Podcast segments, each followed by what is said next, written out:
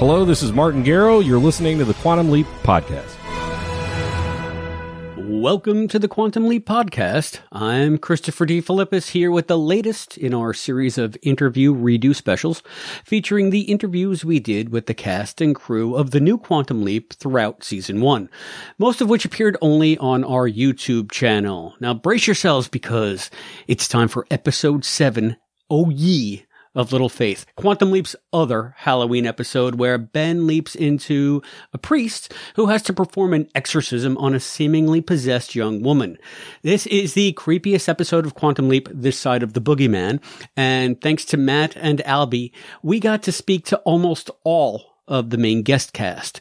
That included Elyse Levesque, who played the nefarious lady of the house, Lola Gray, Shane Callahan, who played her husband, Charlie Gray, Colleen Foy, who played housekeeper Magda, and Josh Myers, who played evil Uncle Percy. Look, as always, we'd never get any of these scary good interviews without the continued support of you, our listeners, with special thanks to our producers, Harold Sullivan, Glenda Palma, Chris, aka Brackmang, Mike Covert, Jeff Kiska, Craig Riedler, Cosplay Dad, Charles Allen Gossard, and Morgan Felden. If you feel possessed to go that extra mile and become a producer, find out more at patreon.com slash quantum leap podcast. Now, I'm going to make like Ben and get the hell out of here. On with the show.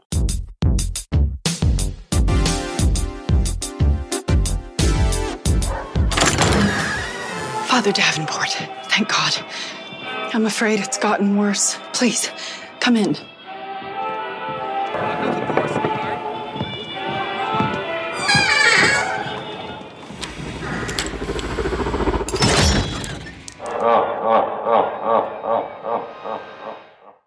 Hey there, welcome to the Quantum Leap podcast. Uh, we're very excited today to be bringing you an interview with Elyse Levesque. Elyse, welcome to the show. Thanks, guys. Thanks for having me. Now, we've just seen Elyse in the latest episode, O Ye of Little Faith. Uh, so we're going to talk a lot bit about that and, um, and also, uh, some of Elyse's other work. Uh, perhaps we could just start by going back to the beginning briefly because you've been acting since you were very young. So can you tell me a little bit about how you got started? Yeah. So I, I guess I've been doing this. Gosh, I don't want to do the math necessarily, but I started when I was 11 and I'm 37. So I'll leave that up to you. Um, I am from a very small city in Canada that used to have a pretty uh, budding film industry. Um, and one day, my grade six teacher, Miss Kraus, shout out to Miss Kraus, um, came up to me and was like, "There's an open call for this kid's uh, television series that's shooting in town, and I really think you should go and audition for it." And I think she thought I'd be good for it because whenever there was an assignment in class, I always, like, if it was like, you can do a presentation or you could write a story or whatever, I always like filmed something, like made the other members of the group act it out. Um, so I was obviously very sort of drawn toward that, um, to acting and performing. So, um, so she was sort of the person who, ushered me in that direction. And I remember I almost, I almost didn't go. And then my mom was like, you know, like, whatever, let's just go. Let's just see what happens. Worst thing, you just go, you have an experience, like, whatever.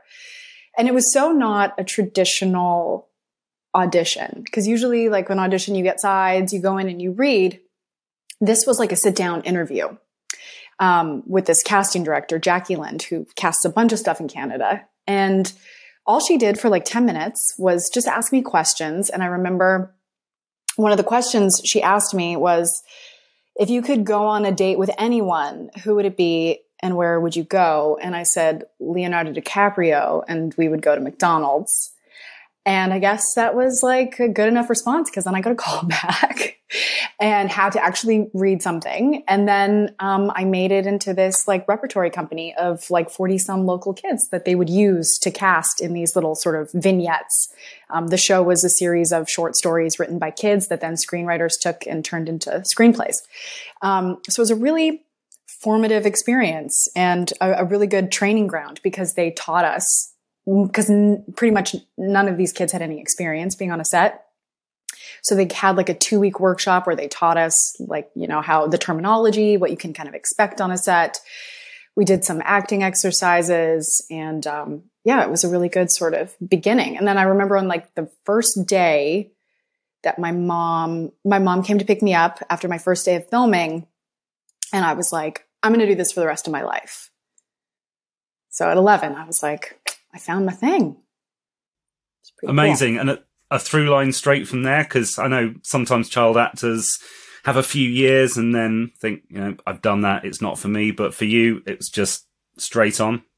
Pretty, pretty much. I mean, I, I, yeah, I worked on a few other shows as a kid, as a teenager. And when I graduated high school, I was supposed to go do the third season of this show in another province. And it was all set up and ready to go. So I didn't sign up for university.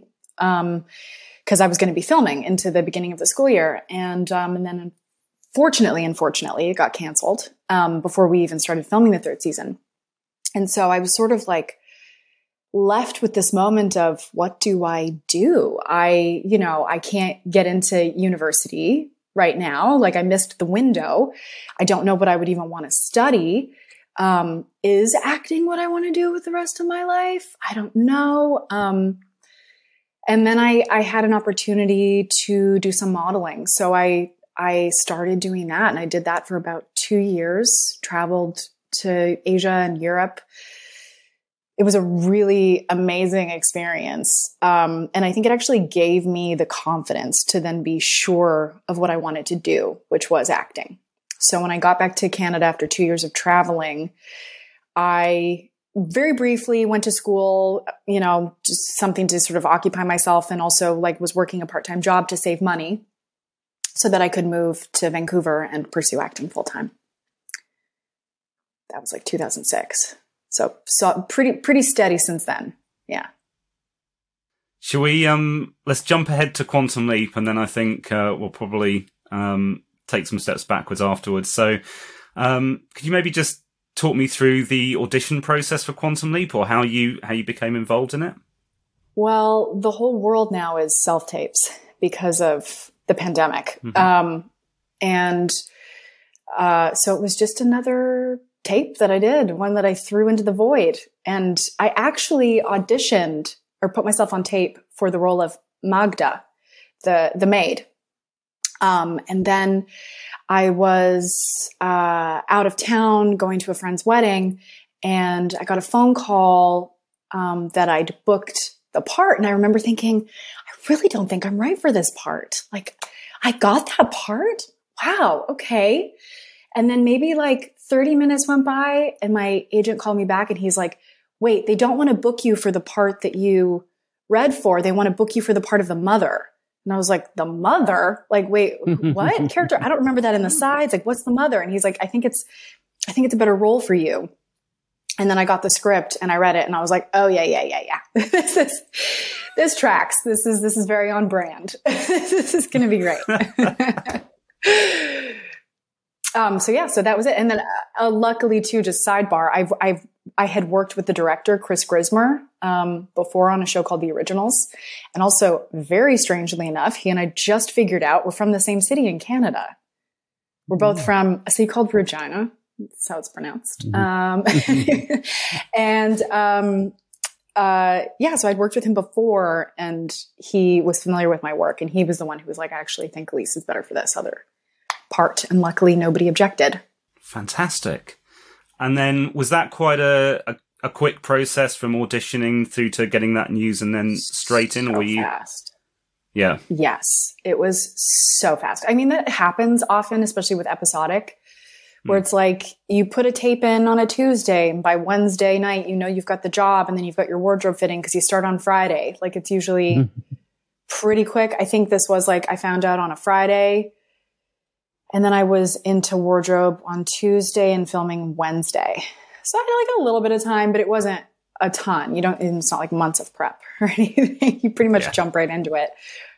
Yeah. You leap in, leap right into it. And I think from the, the, the way that this episode's set up, uh, I guess all, all the actors were there from, from day one throughout the entire shoot. Was that right? Yeah. Yes. Yeah. It was interesting because, yeah, it's like um it was kind of a unique experience as a guest star on something because usually when you're a guest star, you're the only new kid on the block. Mm. And then they've got all these regulars who are there, you know, day in and day out for months. But with this, because Ben is always leaping into these new worlds, you're one of many new kids on the block, which is kind of takes the edge off. So you've got all these people who are sort of in the same boat as you on day one. Like no one knows how it's going to go. You're all trying to like find your footing. Um, and so we actually shot the first scene we shot was with all the characters in this um, storyline, um, which was sort of a nice way to break the ice were you excited to uh, work on a Halloween episode? And what, did it feel like a Halloween thing? It like it looks like uh, it seems like The Exorcist, like a horror movie. Was it kind of fun doing the horror uh, genre in this uh, episodic TV show? Oh my gosh, 100%. Halloween is my jam. It's my favorite time of year. I, I, look forward to my monthly watch of The Nightmare Before Christmas um, every October.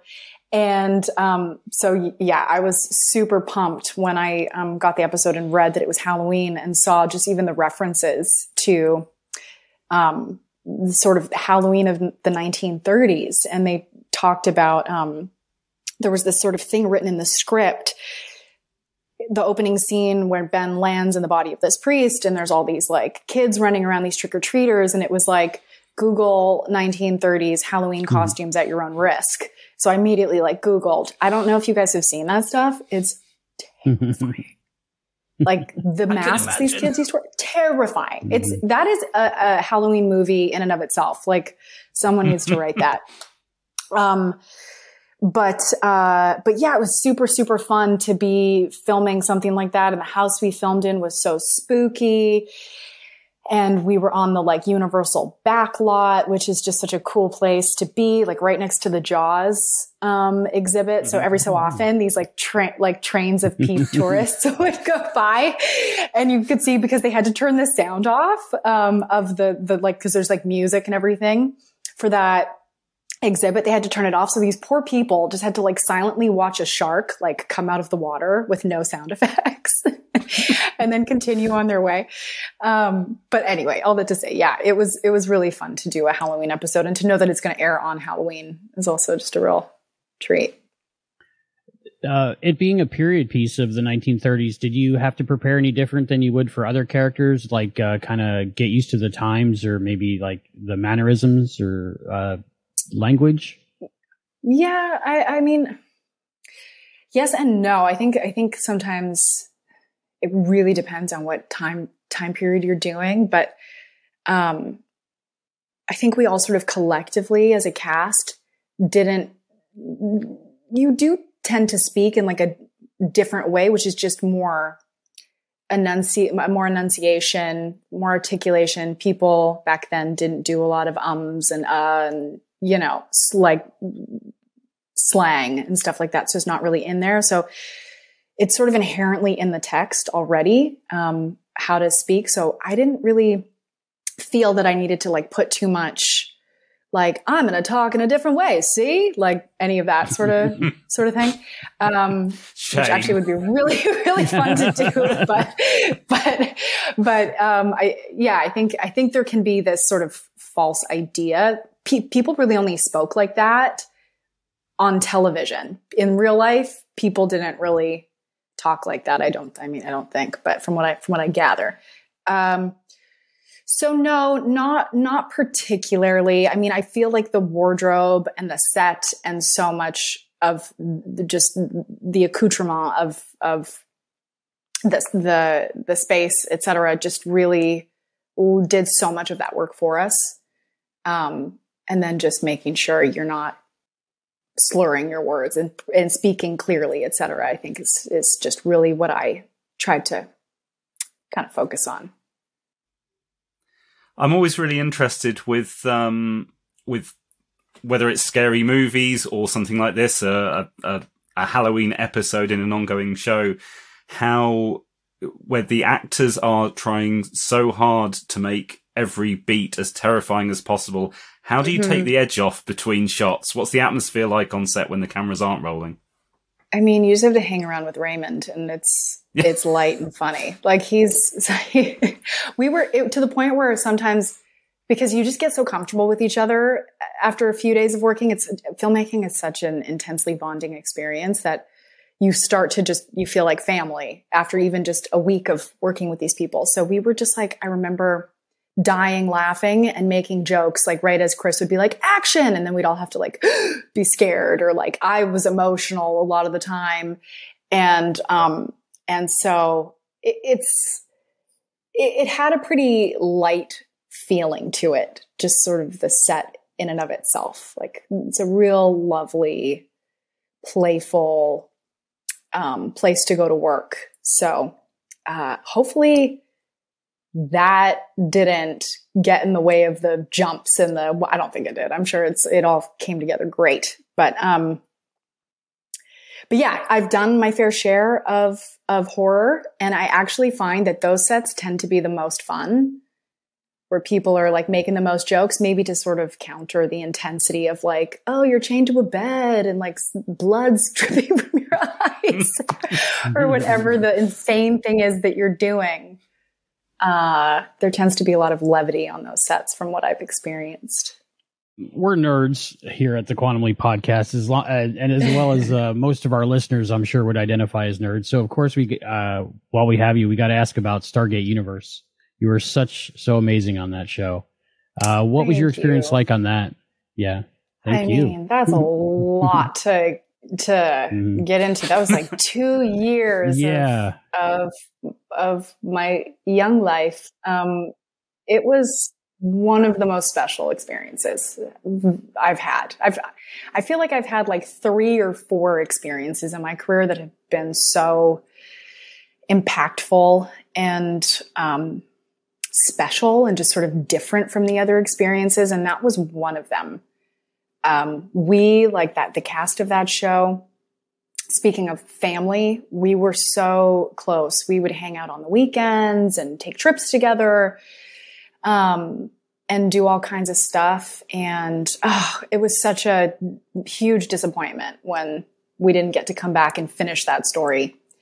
Hopefully, mm-hmm. at some point, someone will write something. We'll be able to at least like wrap it up because we're all still floating in stasis pods in outer space. Mm-hmm. Mm-hmm. Um, but yeah, it was it was wonderful.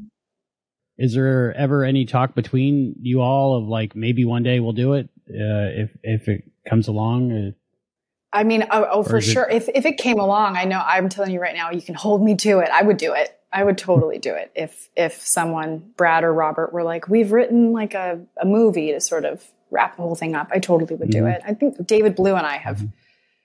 Talked about that a little bit, but um, but no, I think it's probably that thing where you know people have moved on to other things yeah. in their life, and you never know. You never know. I know that there was a Stargate movie coming out. Did it already come mm-hmm. out, or is it being made? I can't remember, but it didn't have anything to do with yeah, Stargate Universe is really one of my favorite shows. I, I love all of Stargate, but uh, Stargate Universe was really special to me. And uh, one of the episodes you were in, and uh, was one of the best episodes I think of television of all time of any series, is uh, the episode Time. That's one of the episodes that when I think back on that show, I think of filming because we were filming in rain for days. It's that episode, right? Mm-hmm. Where we're in this like mm-hmm. alien planet, and mm-hmm. my character gets an alien through the chest. Do you mm-hmm. remember that? Right? Okay, yeah. So, funny story. When we, the whole uh, regular cast of SGU signed on to the show, we all were only guaranteed the first six episodes. Our contracts were such that they could drop us after the first six episodes. Um, I don't know why. That's like not really a thing that I've heard of happening, but it was part of the deal. So everything's going along great. You know, we're all bonding as a cast. The show's a blast to shoot. Episode six comes along and Brad and Robert did not give any of us a heads up when they sent us the script for that episode. And in that episode, every single one of us dies. so we all thought as we were reading, I start reading it and like Chloe died pretty quickly with an alien through the mm-hmm. chest. And I was like, Oh my God, I've been written off. Oh my God. Like they did this to to mess with us. and But then as it was going and everyone was dying, and once they killed Rush, the main character, I was like, okay, okay, this is some sort of like prank that they've pulled on us. It ended up obviously still being the episode, but it was one of those like solar flare sort of wormhole things. And we're all actually still alive in another universe. Um, but so anyway, that was kind of a nasty little prank that they played on all of us.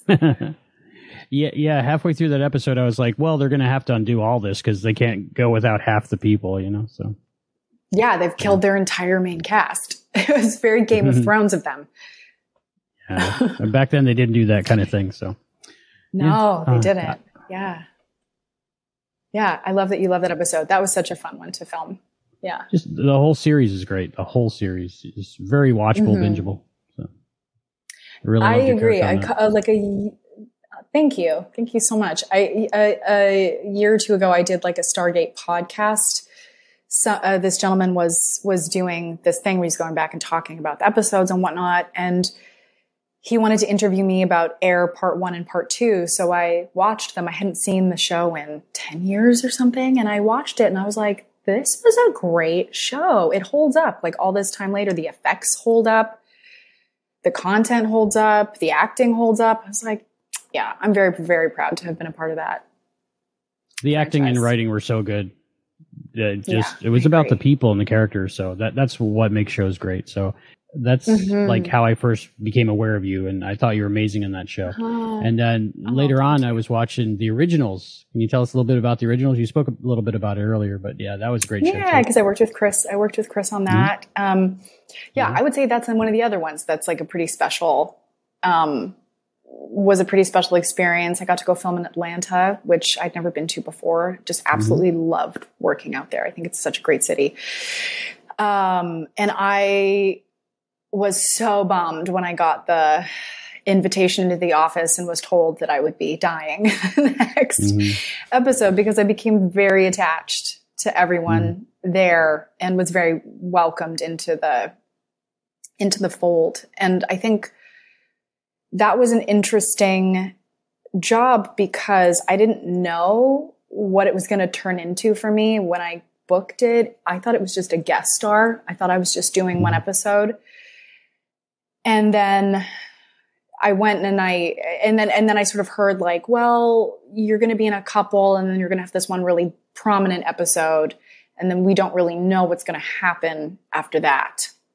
So I sort of prepared myself for like three episodes of, of work on this. And then luckily, I think they just liked what was happening with Joseph and I and the chemistry and this dynamic that they, I think, I don't think they had the intention of turning me into sort of one of the villains in the back half of the, of that season, but it just sort of presented itself and they were like, oh, this is an interesting opportunity. This is an interesting place to go with this.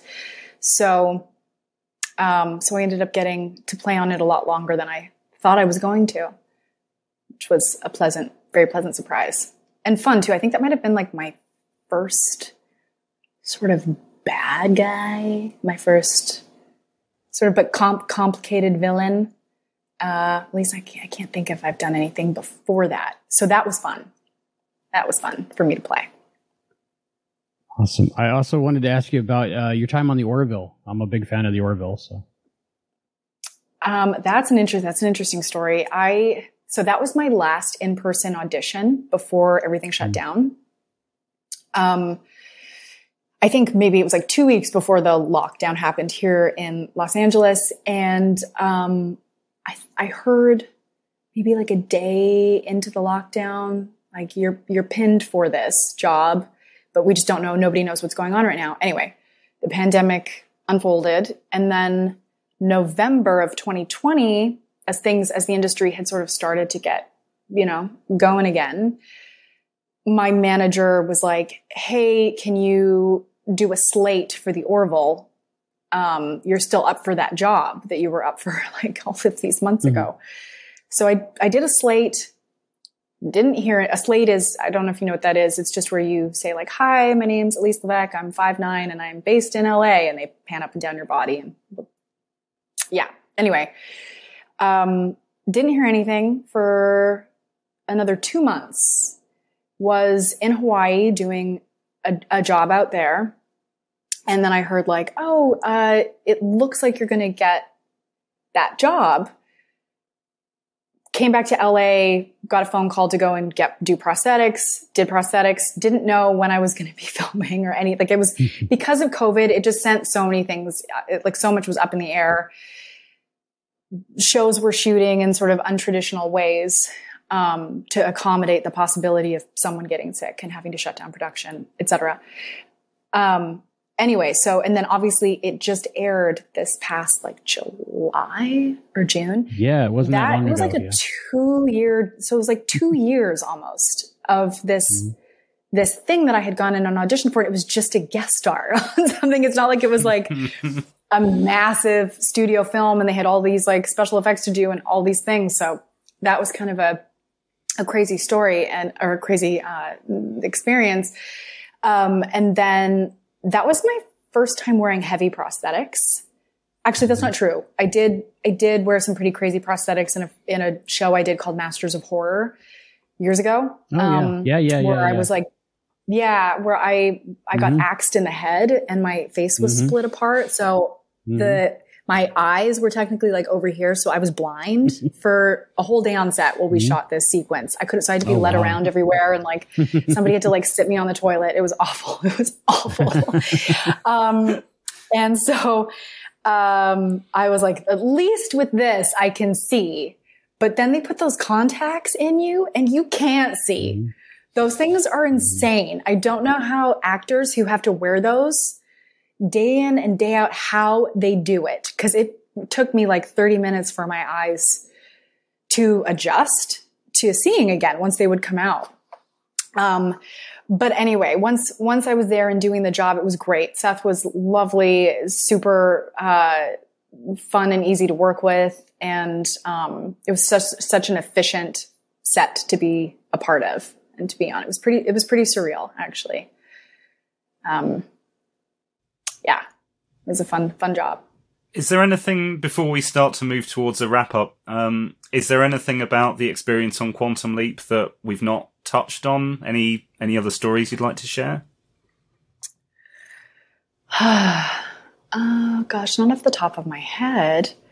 I mean, I know we got into like telling ghost stories and stuff a bit. yes, in the theme of like Ooh. Halloween, we were all kind of like sharing little stories and stuff. I wish I could remember some of what what was shared, but that was like a fun little thing that we did. And um, Can you remember the ghost story that you shared?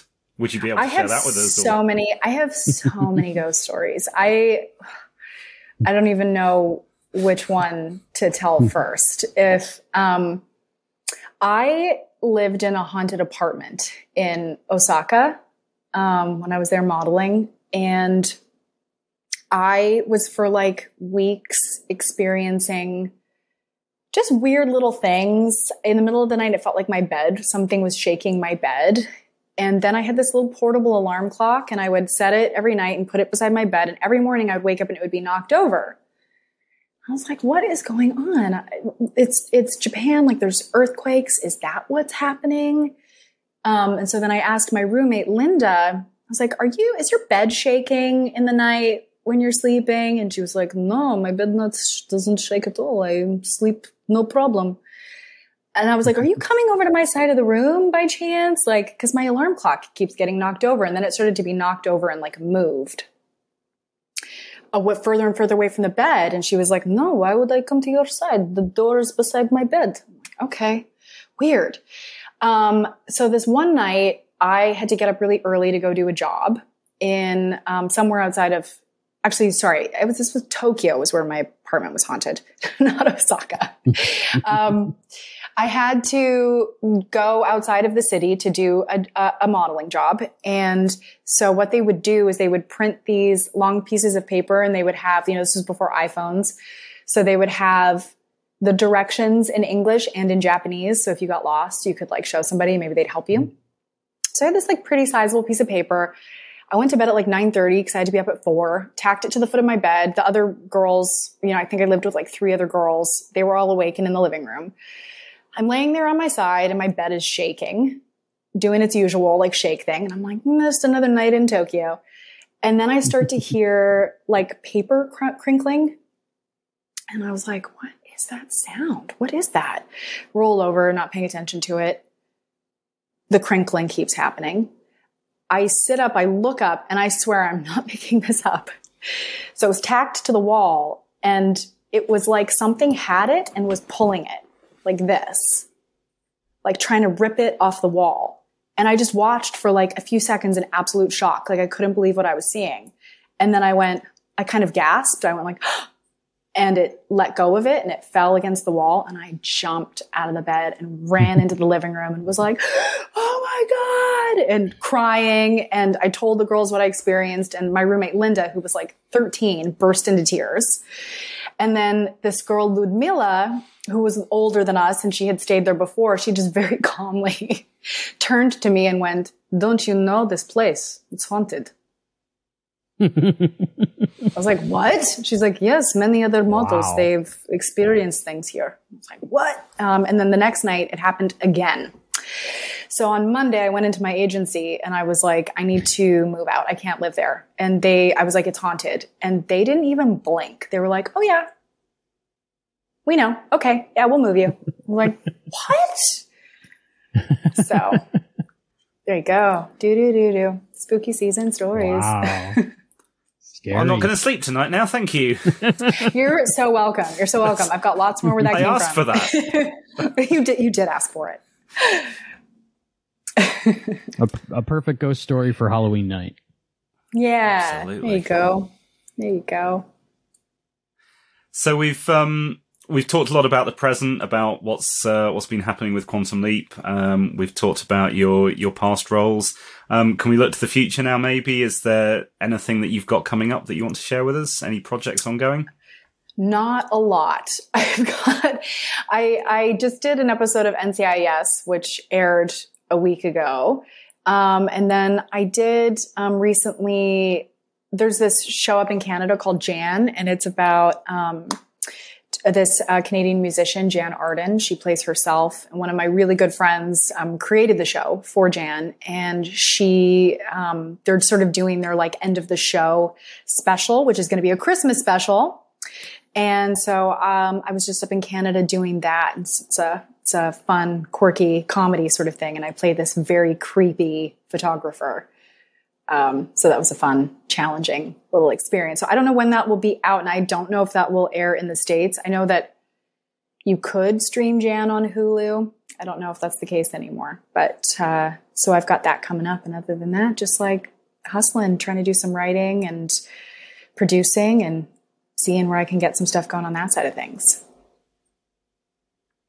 Fantastic. Well, we'll keep an eye out for that. Um, in the meantime, thank you so much for your time, Elyse. Thank you for being on the show.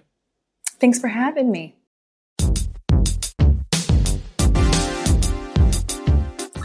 Hey there, welcome to the Quantum Leap podcast. Uh, we're really excited today to be bringing you an interview with Shane Callahan. Shane, welcome to the show. Hey, Matt. Thanks for having me, man. Thank you. Uh, Shane, uh, I'm sure you'll all remember, played Charles in O Ye of Little Faith, the recent Halloween episode. Uh, so we'll we'll talk a bit about that um, and some of the stories from behind the scenes there. Uh, but first, Shane, can you tell me a little bit about your your background, how you got into acting? I know you, you've had a, quite a, an impressive career, which seems to have exploded well, in the last five or six years. Um, in particular, you, you seem to be suddenly everywhere. So, could you walk us through that a little bit? Uh, yeah. Well, I, I, I, ne- I haven't really like. Uh, I went to school for f- audio production, like in. Okay. And this was back in the day, so I learned how to like record an analog, and uh, it was right before Pro Tools came out, and uh, um, and then but they they the, the school I was going to offered some film classes, and I fell in love with editing, and uh, and you know we make some Super Eight films and some sixteen millimeter films and this is right around like the Richard Linklater Slacker days and like uh, you know uh, uh, uh El Mariachi or uh, uh, Richard Rodriguez. Is that his name? I think. Yeah. Right around that time yeah. with the the seven minute yeah. or the seven thousand dollar budget film or what the book. Yeah. And um, so, uh, but I was terrified of acting, and I was terrified of actors because uh, like an actor didn't show up, and I had to like that was my first time acting was I had to fill in for him on my own short film because he didn't show up, and I was terrified of it. But uh, uh, when I was and then I moved to Wilmington, North Carolina at some point after like escaping like the I was like I was sort of drifting up and down the coast and I escaped from like uh didn't escape but I over dramatize it um, from like some traveling salesman that I thought was like a fun thing to do to travel around and it was horrible but uh, uh I'd gotten out of that situation and went to Wilmington North Carolina and a friend of mine I became friends with there was in an acting class and I just came and she invited me just to go audit the class and I checked check went to check it out. There was an agent there named Shirley Dye. This is Wilmington, North Carolina, and uh, she said, "Get some headshots and give me a call." And so I got some headshots and gave her gave her a call, and she started sending me out, and things worked out. And a couple friends of mine convinced me to audition for a play, and we're the only three actors that showed up. I'd found out after, so we all got the part. And I'm like, "Wow, got the first one." And then, but we're the only ones that showed up. So, but uh, don't overthink that. Yeah, yeah, yeah. And uh, but you know, I, I really fell in love with uh fell in love with it through theater, I guess. And uh, even though the class was all about uh, all about like uh, film technique and stuff like that, but um, uh, yeah, and then um, started working in the southeast, like through uh, in Pittsburgh, because I grew mm-hmm. up in Western PA, and uh, you know, just working on Dawson's Creek or some movies. Donna Belajac in Pittsburgh, you know, she's a casting director there, and uh, love her. She's helped me out a lot. And uh, um, yeah, you were you were the, the Tom Hanks lookalike in Dawson's Creek, right? Yeah, yeah, yeah. Well, you know, but I, I mean, I, I hate telling because like I, I still you know like a lot of actors get insecure at times and like uh, that uh, that that that job pissed me off. Uh, I auditioned for like the first season like a lot and and man and I wasn't I was still trying to figure things out like I was I was I don't think I was a natural like I was like a 50-50 shot when I first started. Like sometimes be like, oh, that was good, and then sometimes be like, well, what the hell are you doing, man? And then you know, and uh, so for the first season, I'm sure I've had like a bunch of auditions for that, a bad auditions for that show. So, anyways, this I think it was like the second, I forget what it was, but I didn't have to audition for the part. They just called me up, called my agent, said, yeah, they offered you a role, and I was like, holy shit, man, I'm this is great. They just they just offer only now, you know, and. so they didn't. I couldn't pick up the script, and then I was, you know, they wouldn't give it to me. I was like, well, that's weird. I think they'd want me to have the script, and I didn't get it till I get on the set, and then uh, I read the script, and and and I was uh, an actor auditioning for Dawson Creek's. He had for Dawson's uh, mm-hmm. movie. He was a movie f- filmmaker, and. Uh, I was supposed to be a bad actor auditioning for his uh, for his movie, and I was like, "Son of a bitch!" like, and they approached you for that. this is this is terrible. And uh, uh, and like so, like I remember I rebelled against it. Like I was I was I was purposefully absolutely horrible. Like uh, I was like walking out of frame and like talking just off and like screwing up the lines because I was. And then it was like, well, he doesn't have to be that bad. And I was like, and I was like, well, I'm just doing my job. so, so it was a kind of like a it was a I thought I was hot shit, and then it was like all of a sudden like oh damn, I guess I need to, guess I got to get get back to some acting classes, which I did. Tammy Arnold, and then ever since her, uh, I started to feel like I understood it more. But great. So it's and in, in, parallel to that, any any more work in editing or doing anything kind of behind the camera, or is it at that point post the Dawson's Creek incident? Is it just been purely acting? No, no. I've uh, done. Uh, uh, I edited a season of a CBS show. It was on Saturday morning called The Inspectors uh, for okay. a season of that, and um, that was really fun. I mean, I probably was not qualified to do it, so I was lucky to be doing it. so, Love the honesty.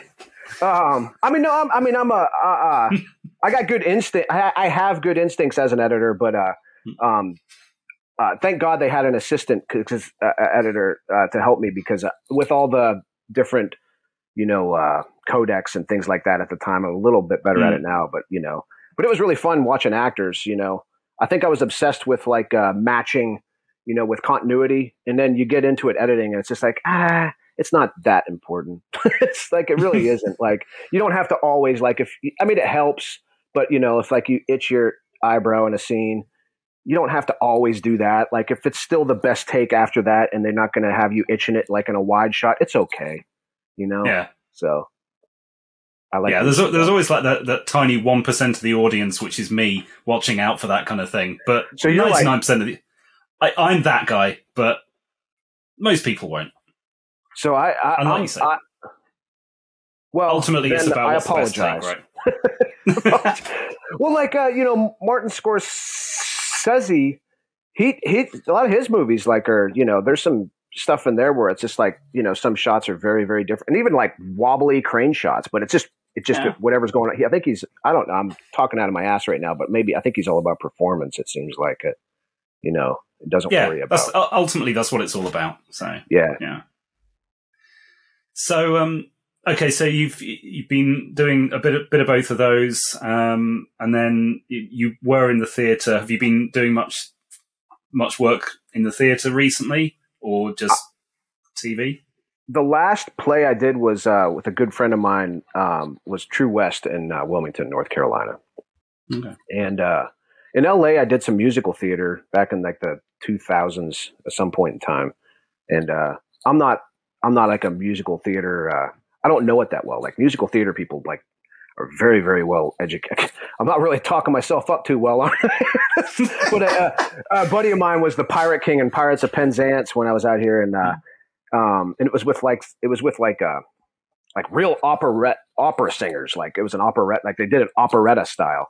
And I was like, uh, and they so he's he says he was the Pirate King, and he's like, oh. Come on, man! You got to come in and audition for this. He's like, I need, I need pirate. We need pirates. My, my pirates are terrible. My pirates are. I need pirate energy. So I came in, and I think I was just brought in to be an absolute Looney Tunes pirate on stage to help bring pirate energy. Because like I sang the, I think, I think, I forget if I sang Happy Birthday or the ABCs, and I was even out of key. But uh, I worked real hard on it, and I got in key finally for the for the to the. Uh, but I didn't even, you know, by the time we had to perform, but uh, I didn't know what like if I was baritone or something. They asked me, "Are you uh, soprano or baritone?" And I asked a friend of mine who was next. I said, "What are you?" And he said, "Baritone." I said, "I'm baritone." so, and I followed him around stage because I could sing. If I sung in key with him, then I'd be all right. so that But- makes perfect sense. yeah, yeah. That, but I loved it. I had a blast. You know, is is fantastic being a freaking pirate and with like opera singers singing beautifully and like I'd fall in love with everybody because they're just like glorious singers. So So you you really have done a quite a wide variety of stuff. Is Quantum Leap your first horror? My first horror. Uh, well, no, I did Mothman Prophecies with uh, Mark Pellington back in uh, 2001, uh, and uh, so that would have been. I think that would have been my first horror film that I was a part of, uh, and um, uh, my storyline got got nudged on the floor on that one, but uh, it was really fun to do. Damn editors. Yeah, yeah, you know, but but uh, it's all good. Um, Mark's a really cool guy, awesome director. It's really fun to uh, work with him because he's you know he's he, he's just an artist. He really is. He's a, he's a true artist. So how how did you get involved in Quantum Leap? What what what took you to the audition there?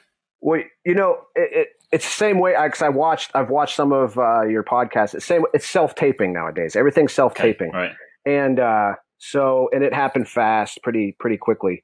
Um, you know, get an email like, oh, Mhm. cool, and then you watch it, and then you go and like, for instance, at this time, typically when you get an audition, you know, you try to if you haven't seen the show. I saw, I've watched, I remember watching the old series, uh, the original one back in uh, because like I was like right in high school when it was on, you know, and uh, killer show, you know, so it was exciting. It was like, oh, Mm. I didn't even know they were bringing it back, and I was like, oh my god, go Quantum Leap. I mean, I was I got all jazzed up, you know, because like, uh, you know, there's some things that are nostalgic in a way that like, uh, I don't know, anything nostalgic you can get really excited about, you know. And it's like this is like first like I this is the first time I like called when I found out I got casted. I was like I called like I was like calling up my friends like ah, they're redoing Quantum Leap. I'm gonna do I'm doing to be a guest star in it. And I'm like what you know and it was exciting, you know. I mean, it's every time getting a job's exciting, but like this was this one had a little extra behind it because it was uh because it was Quantum Leap, and um, but so you get the email, and you're like, oh, cool, and then you go, well, I wonder are they the same people, is it the same kind of concept, and then only thing you could see at that time, the audition was the trailer, and I was like, oh shit, okay, so this is they got definitely more technology now. Hmm. uh, They got uh, yeah, yeah, yeah, exactly. Uh, and uh, you know, and knocked out the audition and heard back. I think it was maybe a few days later after sending it out. So it's all a strange experience with self taping. I prefer it in person. Yeah, But- I can imagine. Yeah. And then, and was that like a few days before, like you say, it's, it seemed to be quite a similar story between a lot of the performers at the moment. It's the, the audition, the news, and then straight onto set within a few days. Yeah, yeah, it was pretty quickly. It was pretty quick, and uh, so and you know, and TV's fast as it is anyway. So, uh, um, but uh, this was really, it was really. Uh, it seems like everybody has similar experience on even in the different episodes. Like the whatever vibe they got going on on uh, the set is uh, carries over from episode to episode. It seems like because it's really a fun, casual, like good work environment and uh, um, you never know if you're gonna it's gonna be you know tense or something, and there's absolutely zero uh, tenseness in this one. so it was cool. The cast was fun. We all just hung out, you know, when there's lighting shots and things like that, and you know, cracking jokes and learning about each other, helping each other with auditions that we come that we got to tape while shooting. so it's it was. Oh it was wow, fun. nice. Yeah. Yeah, well, you know, you got to, you know, you, you're, you got to, you know, you're filming and you have to do another audition. You have to have it done by tomorrow. So, you know, if some, you got actors there, so you know, you can read lines with people and. Uh, Yeah, like you say, self taping is obviously the way at the moment. But I think I I just got it in my head that people self taping were off in a room somewhere, maybe with a partner or something, that- a non acting partner. Uh, but actually, yeah, being able to call on actors to bounce off against must must help. Yeah, it helps a little bit, but when you're reading for somebody, you you you more want to support them and and uh, you don't want to like start like you know really getting into like the the other character too much. Hey, I want this Or else it- role. Yeah, yeah, Yeah. yeah, or like you know because you but it, it's just it's uh uh you just want to keep the timing for the other Yeah. person when you're the reader mostly Yeah. if you're actually taping it you don't want to like go crazy on the back of the camera because then people become interested in the person and Yeah. the reader so you mentioned that you listened to, uh, you'd watched some of the interviews already. Had you seen Elyse's interview? yeah i did You, Yeah, you cool. may be expecting the question that I'm about to ask you then. Um, so Elise mentioned that uh, you you all uh, at one point told ghost stories to each other. uh yeah well hers I, I she had told us hers that that she told in the podcast which is genuinely creepy and uh Yeah. did you did you share a ghost story that you remember? No, I don't really have any. I mean, I have. I we that was we were sharing that right before we were doing a. We were in between takes on set, so okay. if we were sharing them while we are just hanging out outside in the uh, in the tent, uh, maybe sort of. But sometimes I have a hard time remembering things, so I probably was like, if it came to like, oh, it's my, I got, I probably would have been like, I don't know, Jesus, I gotta go through the filing in my brain, you know. but uh, uh, Yeah. the closest I had was to one is, uh, um, but it wasn't really. A, well, I don't know. It was when out in Los Angeles, I was messing around with runes, you know, like the Celtic runes and things like that. And uh, um, but I was I, w- I couldn't make a decision on anything, and I was. This is right after I did that play, and the same uh, theater was asking me to do uh, some other plays, and I was terrified to do them because I didn't think. Uh, um, uh, I didn't think I could handle it. And because it was bigger roles with more singing and like soloing, and I was terrified to sing alone. Hmm. And uh, um, so I was like, should I do this? Should I do this? And I'm like doing I Ching. I don't know if that's how you say it. So my apologies if that's not how you say it. And like runes. And I was doing it and I was doing them wrong, like trying to get an answer because in my mind, I just couldn't make up my decision in my own head. And I felt I felt like I opened up like a bad thing because of that, because I was so anxiety ridden.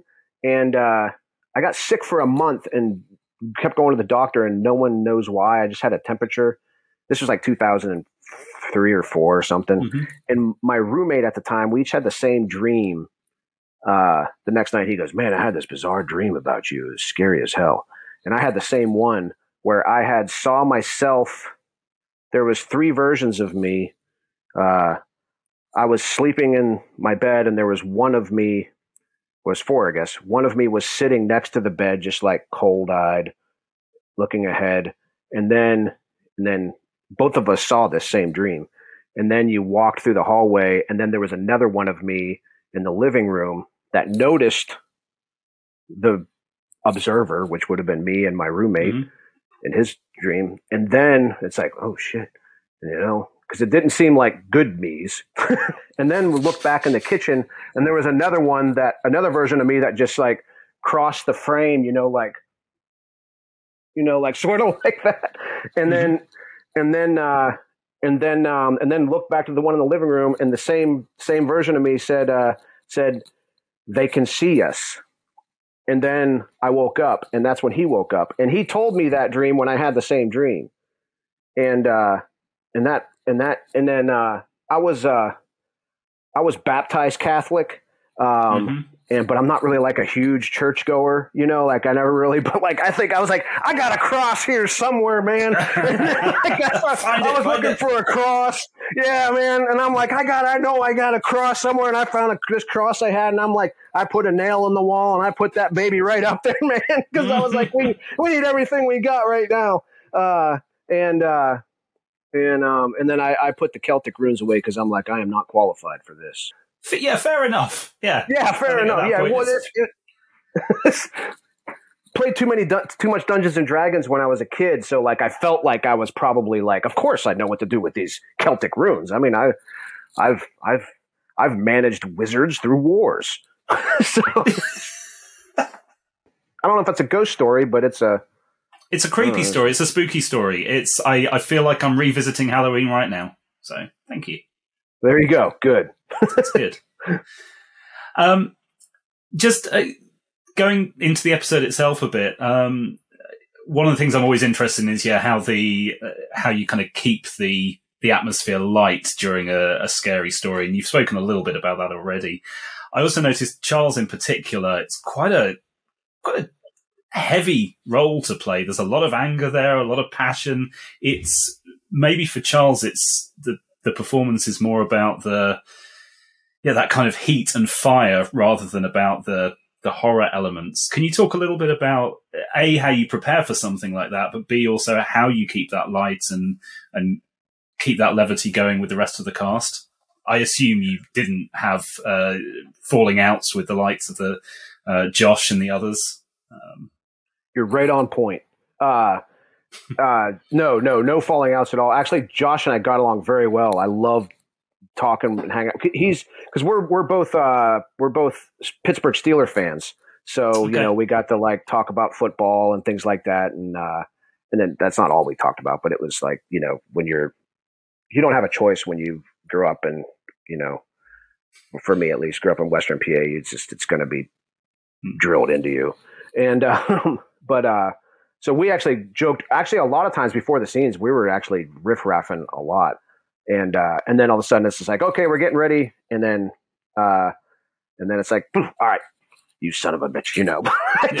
so get right, you snap right into it, you know, because like he, my brother's totally just uh, my, him, the character. Speaking as a character now, you know, like he he he, it's his fault. Like we lost everything at least in my mind. I mean, even though, but yes, it is his fault. No, not even in my mind. It really is.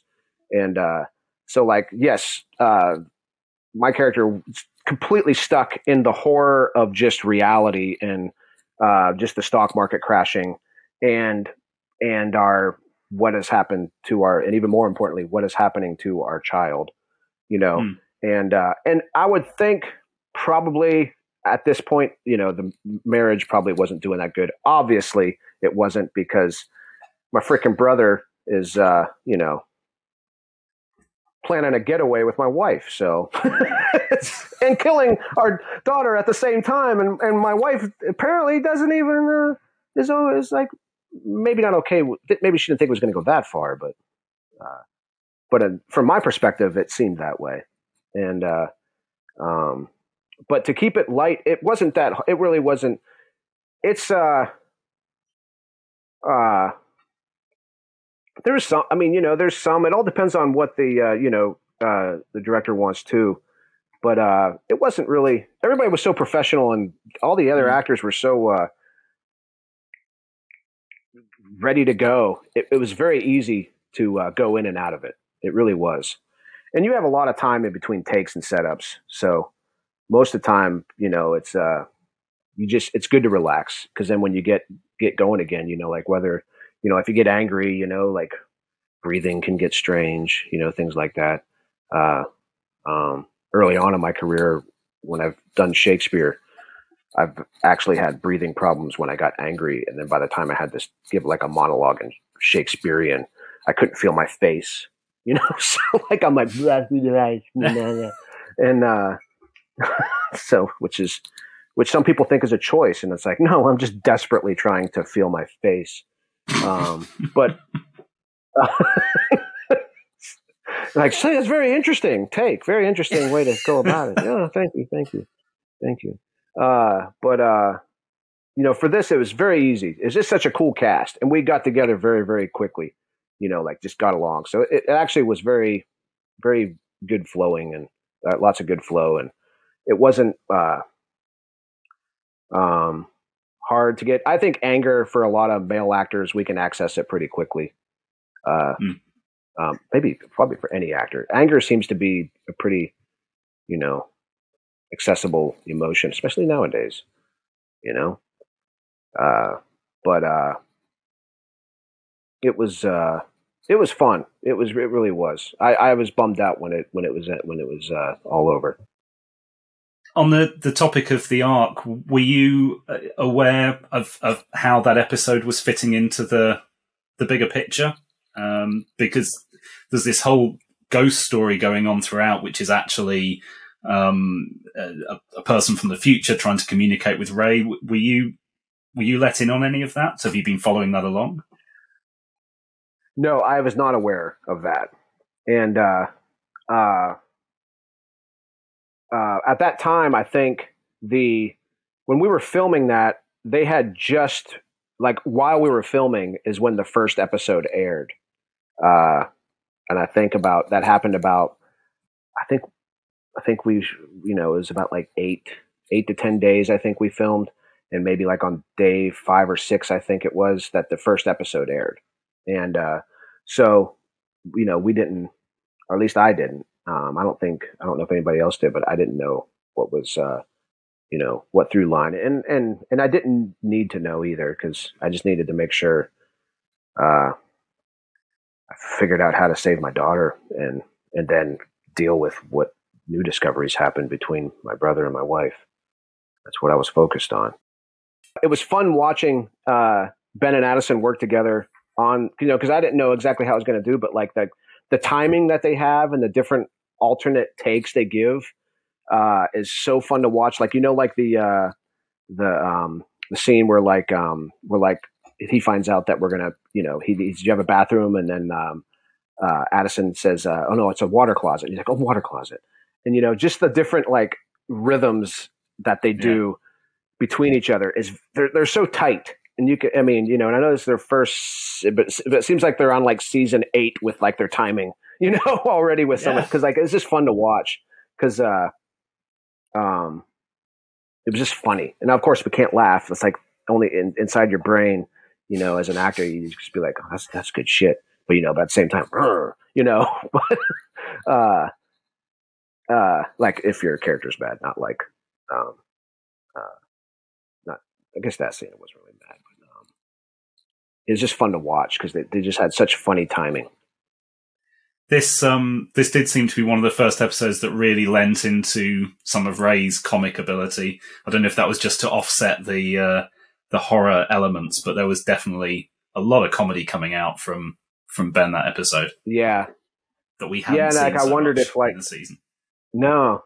And does does he say uh, in this one? He what does he say? He says, "Oh, uh, oh hell no." When the uh, is that what he says? Did, did, and does he say "Oh hell no" and like other other ones too? Uh, no. As he said it more. I always wondered if that was because because didn't like uh, Scott um, Bakula's character didn't he say it wasn't oh boy like a oh boy. big thing? Yeah, yeah. I always wondered yeah, if like no, oh no, in, in some of the early trailers and I think in production they were talking about giving him "oh shit" as a oh, shit. as a catchphrase. seems to have been parked at some point. But uh, yeah, yeah, Yeah. Oh hell no, could work. Oh hell no, works really well. Yeah, it's, it's, it's very. Uh, I think people can relate to that. Yeah. Um, before we start moving to wrap up, um, are there any other stories from the set that that you can think of, or any any other experiences that you can share that I haven't uh, pulled out from you so far? You know, I I- I was trying to. It's. It was so like usually those stories is like when something went wrong or something, and there really wasn't any. Everything was real smooth. Like it was. uh You know, there was some fun things. Like I had remembered, like I had worked with the director Chris before, and uh, we realized that on uh, Vampire Diaries in a really fun scene, like uh, ten years before this. And so it was just like, wait a second, yeah, wait a second. And it's just like, and then I got, I never knew the story behind uh, uh, the scene we did that that episode. The, the at the time, the people, uh, the producers of Vampire Diaries, were really like happy with with that episode, and that that like he got some. Uh, uh, he, he got a lot more work from that, and I was like, "Well, that's cool. It's good to be a part of," you know. uh, um, you know, just some. There was just uh, I don't really have any like nothing crazy that happened because it was just fun. It was just fun to do. The craziest thing was like when people. Uh, well, no, no, it wasn't crazy, but like I remember sometimes I'll have these moments when I'm filming, and I'll like catch myself, and I'm like, "What the hell are you doing, man? How did you get yourself? How, how the hell are you here right now?"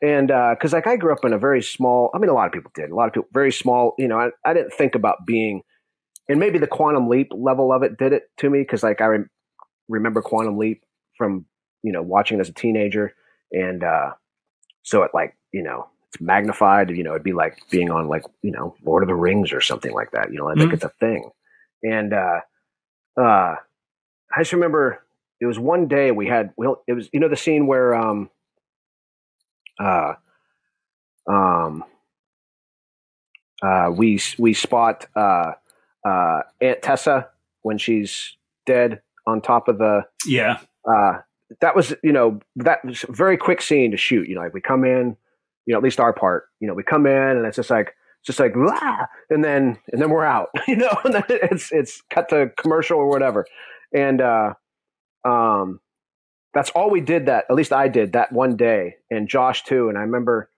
thinking and the Steelers were playing that night. And so we were both like in our trailer next to each other. And like we're watching the game. And we got the and it took a while for us to get going. So I'm just like I'm watching the game. And I'm like what the hell am I doing? Like I'm sitting in this fancy ass trailer watching the Steelers game on a big screen on the Universal lot which is like you know holy shit and and uh I'm like I'm like how the hell you know, and then like the game's over, we lose, that sucked. But then we get on set, and then I start thinking, wow, this is bad. I shouldn't watch Steeler games before filming because like that really, that's like maybe gives me the bad vibes. But and then we get on you're set, we go finding in, a dead body. I mean, you you, you need Yeah, yeah, some, yeah, yeah, you need to bring you Yeah. down. yeah. And then like get on set, and then like we go, and then like for about twenty minutes, we go in and we're like go in and like dead body, and then we're out, and then like cool, you're done for the day, and I'm like, what the. What the hell? I mean, it's just it's it just it seems so bizarre and like uh, like something I shouldn't be living, but I am, and like I'm grateful for it. But I guess maybe I feel like I I have sometimes feel like I I don't you know like it's just really cool, you know. It's it's like and it's just but it's really strange, and it's like I uh, just a strange experience. It'd be like uh, it feels like a fantasy land, you know. And then you're gone, and then like next thing you know, I'm like sitting out in the standing out on the side of the road. Uh, um, my mother-in-law was in town while we were shooting, so uh, I, you know, we we got one car, so I was waiting for you know my wife to come pick me up. So like the next thing you know, like I'm watching the game, and then then I see a dead body, and then 15 minutes later, I'm just standing on the side of the road, and I'm like, what the hell was that? You know, and I don't know if that's strange for you, but it just seems so bizarre. That's can't even relate. Living the dream though, amazing. Yeah, it it, it does. It, it feels like that, and uh, yeah, um, Yeah. but I think the quantum leap level added to that. yeah, it's got to. So But Shane, you've been super generous with your time, and it's been so good talking to you. But before I let you go, can you share with me uh, any upcoming projects you've got that uh, the viewers can can find you on? Yeah, uh, it's a movie. Um, we just filmed it. Filmed it uh, filmed after Quantum Leap uh, uh, called Billy Knight, and um, uh, it's a uh, it's an indie film, uh, really cool, uh, um, you know, sort of uh, discovery movie, and um, it's uh, I thought it was just uh, they said they said it. My agent told me it was just you know it's an independent film, but it's going to be a fun cast, and uh, and I was like, oh, okay, cool. And whenever I hear independent film coming from the South, you know, I mean, I, you know, sometimes independent film means like you got fifty thousand dollars, you know, or something like that, you know. So like, it's uh, you you you don't necessarily think, you know. And then I look and and I look and I find out, and then I'm talking to the director, Alec Roth. This is his first movie, and and uh, he uh, talking to him like on a you know like on Facetime, and um, and he's like, yeah, yeah, you know, and and then like Al Pacino, you know, feel free to like uh you know, play with the lines and stuff like that if you want to and stuff like, you know, it's all good, you know. And, and Al Pacino's been giving me all kinds of ideas, rehearsals. And I was like, did that son of a gun just say Al Pacino? And, uh, I was trying to play it off, you know, like it was just, uh, uh, you know, not a big deal. but inside, I'm like, is Al Pacino in this damn movie?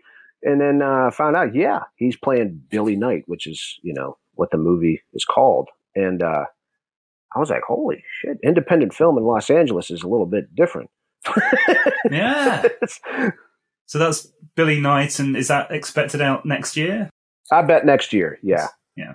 And uh, it's I played a character called Professor Kemper. I'm a I'm a film teacher, and um, uh, so it's uh, there's uh, I'm a, I'm a Charlie Heaton's uh, character's uh, teacher, and then also uh, um, a character named Emily, which is Diana Silvers, and uh, it's real. I think it's going to be a really fun movie. Mm-hmm. So I mean, and it's got Al Pacino. So I mean, Al Pacino and Shane Callahan, two great reasons to watch it.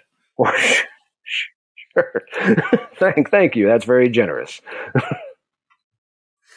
well, it has been really great talking to you. Um, thank you so much for your time. Thank you too, Matt. I mean, it's had a great time, man. I appreciate it. Hi there, welcome to the Quantum Leap podcast. Today we have with us Colleen Foy, who played the maid Magda in O Ye of Little Faith. Colleen, welcome to the show. Thank you so much for having me. Thanks for joining us. Um, so, we're really excited to talk more about your experiences on O Ye of Little Faith. Um, but perhaps first you could tell us a little bit about your background, um, tell us about what what got you into the business, um, any highlights in, in your career, any anecdotes you want to share with us about uh, American Sign Language with offensive gestures? Anything you want to tell us about that? Yes, yeah, the burning question. Just to throw that one I in there. Love I it. No, I love it. Um, uh, well, I'm from Wisconsin originally. I uh, did theater in high school, and I made it my major in college. And while I was in college, I learned sign language because I did a play that was written by a deaf man who happened to be a very good friend of mine. And he wanted it to be performed completely in sign language because oftentimes when uh, a deaf audience member is watching the action on stage and then they're looking at an interpreter, there's something lost there. There's something lost. So he mm-hmm. wanted this. It's going to be completely performed in sign language. We'll have it voiced by two actors off stage. So, and he wrote it. Uh, so I had to learn learn my lines uh, to put it up, and it was his senior thesis. And then the head of the theater department said, This is great. We're going to enter it into a competition. And so we entered it into what's called the American College Theater Festival. And we went to sort of like regional, local, regional, um, uh, it got bigger and bigger and bigger. And then we won the competition and we went to the Kennedy Center in DC and performed it there. So, um, so my first job out of college was then working for the National Theater of the Deaf. I had that basis of sign language uh, by that point. And um, and I had a blast touring for a year with a theater company. I played Alice in Alice in Wonderland. And um, when Alice falls down the rabbit hole in Wonderland, she talks with her hands and speaks at the same time. So it's a li- it was a little bit of an opportunity to put a twist on Alice in Wonderland, and I had a blast doing that. Uh, then relocated to Los Angeles, and um, and I needed sign language for the very first film I did too, which was There Will Be Blood, uh, which I got as an unsigned actor. I couldn't get an agent or a manager to save my life out in Los Angeles. I sort of was uh, just couldn't get arrested, man. So um, mm. uh, I heard that they needed a uh, a blonde hearing actor who knows sign language about my age. Uh, so I sent in my headshot and resume. Um, and my friend said, send it to 5555 Melrose. And I said, okay, I'll send it to 5555 Melrose. Turns out that's Paramount Studios. So I was sending it to mm-hmm. Paramount. I was just like five five five five. Maybe I can just drop it off. It's like down the street. Mm-hmm. Um, had no idea. Had no idea I was sending it to Paramount. But um, after three months of waiting to hear from them, I ended up booking that movie. Uh, and um, and then slowly after that, I started to to uh, get a little get a little work.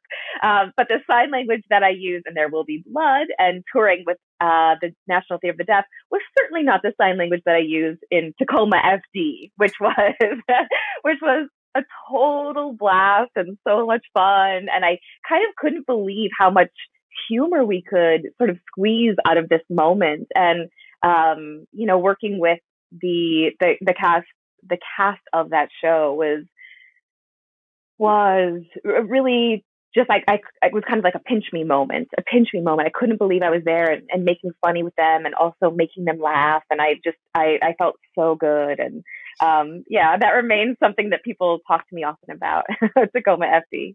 So, uh, mm-hmm. so yeah, that's, uh, that's a little bit about my background in a nutshell. Um, in the years that I've been here in Los Angeles, I started teaching acting teaching audition technique.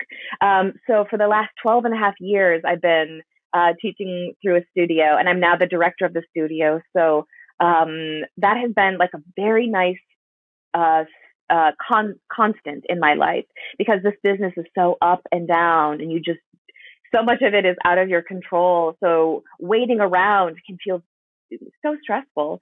So having that, having my students, having um, having a, a community has been has been kind of vital. Yeah. yeah, I guess particularly in the last couple of years with um, everything moving towards uh, virtual tapings and everything that's been happening that community must be must be vital. Yeah. Absolutely vital. Well, what was wonderful is at our studio, we've always done on camera audition technique. So we would we would sort of simulate an audition experience where we had a room that was that was sort of uh, kept nondescript, not cozy, a little bit like an austere casting room. Uh, and so one by one, we we used to this was pre-pandemic have actors go there. You get in. Um, they say, okay, great. Three, two, on one, you hear the beep and you start your audition. So we have always looked at auditioning on camera as a skill set that we've been building. So when the pandemic uh, hit and everything was self tapes and doing Zoom auditions, I did feel like we were several steps ahead, but but the technical aspects of like lighting and figuring out your your camera and a little bit of sound um, that was challenging because that's not necessarily intuitive for me. Uh, neither is Zoom. I mean, I remember getting on Zoom mm-hmm. and being like, "How do I operate this? I don't like what what buttons do I push? I don't know this mm-hmm. platform at all." So, uh, but luckily we had the art the artistry of of mastering an on camera self tape.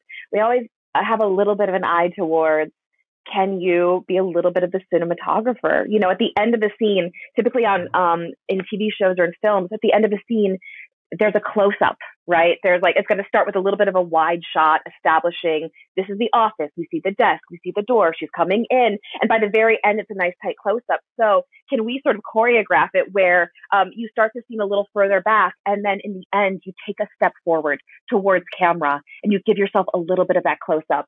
So that's been part of our vernacular for a very long time. And I feel so grateful to have had that training um, and then to be able to teach it to other folks. Yeah, because auditioning and acting are so dissimilar in so many ways. Um, yeah, I could go on and on. You guys might have to like rein me in a little bit. No, I'm, this is fascinating. yeah. Thank you. So, yeah, could you, could you tell us a little bit about how you got involved uh, in the show? Sure. Your experience there? Sure. Well, I was aware of Quantum Leap because I'm friends with Ray Lee. I'm friends with uh, Ray, oh. who plays Ben. Um, he's actually part of my uh, acting studio. He's part of the community. So I met him. I think he started class. He came to us. I think maybe in January, February of 2011. So I've known him for a long time. You know, pre Quantum Leap, mm-hmm. pre Tom Cruise. Um, uh, so I was aware of the show and had read it and was just so stoked that he booked it. And um, uh, and I also taught the script to my students. Um, uh, you know, taking a look at it, and the the pilot episode changed quite a bit, uh, as you guys already know. But um, but was really sort of fascinated by all of it, and I could I could uh, I know a script is pretty special when I'm reading it and boom, I see it in my head. Especially, especially pretty special when I can see it in my head, but it's time travel and I, I don't, I haven't conceptualized that a lot before in my life. So I thought it was a special script. And then I just got an audition sort of out of nowhere as they come and it was over Labor Day weekend. So I had to film over the long weekend, and it was a particularly hot weekend, like 106 degrees Fahrenheit. I'm sorry, I don't know the uh, Celsius translation, but mm-hmm. um, just so hot and so uh, like a vacation weekend. Um, but I was like, I'm gonna I'm gonna put my everything into this, and I didn't tell Ray. I didn't contact Ray until until I officially got the word that I had booked it and I always know that the gig is real when when wardrobe calls. Um, because it's all just sort of like the agent telling you this and yes, they like you and they want you and this is it. But when wardrobe calls and says, let's schedule you for a wardrobe fitting, I feel I always feel like it's said and done. now that wardrobe wants to it's real. me. Yeah, it's real. It's real. Um, so uh, yeah, I had such a blast even working on the audition script because I could feel this like just like this who who done it. It's almost like an episode of Clue, you know. Um, it, was it the uncle? Uh, it turns out to be the uncle with the with the poison um, in the secret closet. But is it um, is it the maid? Is it the grandma? Is it the dad? Is it mom? Is it you know what is going on here? Or is it a demon? So um, I was immediately sort of hooked into the who done it of it all and I thought it was pretty fun. And um my grandmother, my mom's mom, my maternal grandmother, who I look quite a lot uh like when when she was my age, she was a live-in maid. She was a domestic. Um so I felt a lot of kinship because the character was a live-in uh uh maid for this family and my grandmother did that very same work. She went up to eighth grade. And then after that, she went and stayed with the family for the week, earned money, and then on the weekends came back and was with her family. Um, that was just sort of what, what was done in the time. So I felt like a very strong kinship immediately to the character. Yeah. that might start to lead into um, something I was interested in because um, you, you were talking earlier about uh, you, your approach to auditions, and it's clear that you're someone that, that puts a lot of thought into the whole process. Mm-hmm. I'm really interested. Magda is somebody that is there um, to do a lot of reacting, a lot of telling the audience how to feel about the characters around her. She's also there as a kind of a pseudo Addison. Mm-hmm. There's a lot of stuff that she does against Ray as soon as Addison's out of the mm-hmm. picture but without actually that many lines. Right. She's always there, but there's not that much material. How do you prepare for a, a role? Ooh, that's such a good question. And um, it's so lovely that you picked up on that because sometimes, you know, as as we're sort of as we're sort of doing it, wondering is my work in, you know, just for me? Is it just sort of like what the actor will enjoy doing and no one will sort of notice it? But the very first two days, so I shot for I think seven days on this. The very first two days, I had no lines whatsoever. Um, so they didn't even need to put a microphone on me. Uh, so it really does. Um, so I have, I have, I love talking about this stuff. So part of how I, I operate with that is because we shoot uh, in non-chronological order. Um, I wanted to make sure that I was very clear as to what has happened thus far. Um, uh, so uh, I think the very first thing we shot may have been uh, Daisy's birthday. Uh, Daisy's birthday. So at that point, I was. It was there was there was I wasn't suspicious of anyone. I was just like, whoa, toxic family here. Just trying to like be seen but not noticed. I got the cup of tea for for her if she needs it, but just sort of like, oh, like just noting everything, but keeping it together, just keeping it together. And then like right away, we would shoot something that happened towards the end of the episode. So I had to be very clear as to chronologically what has happened thus far. Do I know yet about the Jimson weed? Um, have we brought Daisy into our plan? Sort of understanding that. And then, um, and then what's I find most challenging uh, about that, Matt, is I want to make sure that I'm that since it's all facial expressions from me, that I'm not overacting. I'm not sort of showing mm, all the facial expressions, all the facial expressions, but they're needed. So it's like finding that middle ground. And I think, I think I tend towards, I tend towards overacting. Like I tend to like, if it's a shock moment. So I have to like kind of be constantly rating myself back be a little, when people say a little grounded, I'm like, that's how I react in real life, you know, my pretty uh, expressive face. And part of that is because in sign language, you use your face to tell, tell a story. So I'm sort of, um, it's sort of right. ingrained in me.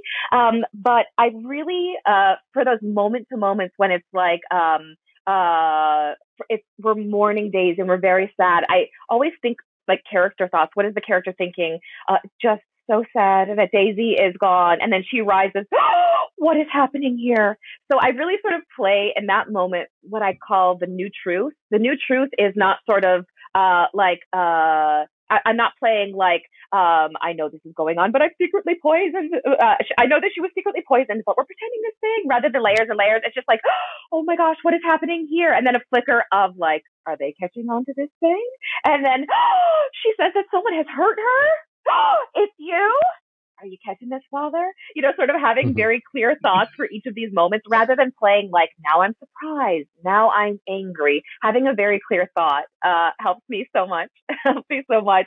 Um, and you're shooting those scenes for a long time. Uh, oh my gosh, because you have to get sort of everyone's coverage. Um, everyone's coverage and then you're pushing in with different cameras. So um, uh, having a clear understanding ahead of time rather than like, oh, well, it's hour eight of shooting this scene. Hmm, I'm curious what I'm what my emotions might be this time. I want to make sure that everything cuts together editing wise. So having clarity before I even step into that scene is is pretty important to me. yeah. I don't know about you guys, but like after I have lunch, I feel a little sleepier. My reactions might be a little mm-hmm. a little like getting into like um you know, I want to take a carb nap. Uh, but I, but, but Magda, the character hasn't done that. It's the same thing, except now the camera's on me and I can't sort of not have the same expressions. So yeah, thinking about all that stuff, more about like a holistic approach. yeah. uh, when acting in a who done it is is there a certain like uh, thought that is in your head or an acting technique for at the same time being able to portray um, like guilt and innocence at the same time for the audience that's watching and thinks maybe your character did it or maybe they didn't, and ha- right. have it apply to both. Is, Ooh. That... Yeah. Oh, that's a, that's a, actually a great question because it's almost like I'm looking at it from two points of view. One, as the character's point of view, we need to help this girl. I think there she's possessed by a demon, and at the same time, me, Colleen, I'm thinking, I know what this moment needs to be for the audience. I know what it needs to be, especially that moment where, um, uh, the very first moment of our episode when Ray comes to the door. And as I close the door, I sort of look, look, look, look. And part of that is um, to hook the audience to watch us at the end of episode six to uh, hook them so that they show up for episode 107, our episode. Um, so in that look, there has to be a couple couple things. I have to make sure that the audience is, is going, wait, what is going on here? Um, I'm wondering what this what this maid is thinking about. Who is she looking for? Why is she concerned? What is going on here? Um, uh, that ha- that has to happen. So again, thankfully for me, that couldn't be a very subtle moment because I'm not great at the subtlety. That couldn't be a subtle mm-hmm. moment, right? If I'm just there and I'm like, hmm, containing all my emotion, but it's no big deal. The audience isn't going to understand that. Um, so a lot of times our, um, our body language, whether that's sort of how we're hunching our shoulders or sort of puffing up our chest or, you know, sort of bowing our heads. A lot of time Magda's head was, was bowed, sort of subservient. Um, uh, and also like our the way we're looking that's it's almost like we're helping score the uh the episode of tv like instead of uh violence we're seeing people darting eyes and darting eyes and darting eyes so understanding how how we can perhaps with our instrument collaborate into the who done it I think it's very important. I always think about that stuff, Albie. I'm always thinking about what is my function in this whodunit um, uh, and creating a little bit of that red herring. Um, uh, no pun intended with that uh, mm-hmm. fish under the bed. Uh, but um, we have to create for the audience to not know who it is straight away, there has to be sort of um, there has to be sort of looks or behaviors that feel like perhaps this is the person. I love that line when uh, when Ray, uh, when the doctor and the priest are are talking, and they say we have to find out who put the fish under the bed, and I say that would be me. For a moment, that could be that would be me. I put it underneath there because I wanted her to suffer and blah, blah, blah, blah, blah. Um, so just for a moment, we think, oh gosh. And then bam, we're in Magda's, uh, room and I'm saying, look, I was protecting her. These are all my potions. These are the things that I was doing. And trust me, that fish was for her benefit. Um, but if I just came in and said, um, that would be me that would be me. I'm the one who put the fish. That ruins the moment. And that was one of my uh, audition sides was that would be me. Dun, dun. So I kind of uh, wanted to play up that moment. I'm, I'm glad that you asked about that. Yeah. Yeah. It being a um, horror themed episode, was there any uh, thing that was out of the ordinary for shoot? Because, like, I noticed, like, um, you know, the fish the lighting, the the the mystery of it all, uh, the bloody eyes. Was that like CG? Did you have to do extra work for that shot to make sure it worked out? Ah, the bloody eyes. Um, uh, no, that was all, yes, computer generated. How crazy. Um, and mm-hmm. at the moment it was scripted because he is drugged at that point with the Jimson weed. And when he looks up, he sees the blood. Um, uh, and the writer was fighting for that moment. We, we need that because sometimes you get crunched for time and, and then if we go and do sort of adding blood, do we like then we're shooting another scene afterwards. We have to take it off. We sort of lose time, lose money. Um, and she's like, we need that moment because it's really important for Ben to see that, feel like he's losing his mind and it spirals him even more. That's why he scatters away, scurries away. And then the demon pops up. Um, and the director said, look, we'll do it. We'll do it in post because we got to keep moving. We got to keep moving. Got to keep moving. Um, and so in that moment, I wanted, uh, when I came into that moment, I wanted to be sort of as still as possible so that the focus could be on the blood. Because if I come in and I say, um, uh, Father, are you all right? And I'm sort of looking him up and down. Obviously, you can tell I'm not very subtle. Father, are you all right? And I'm looking up and down and I'm shaking my head.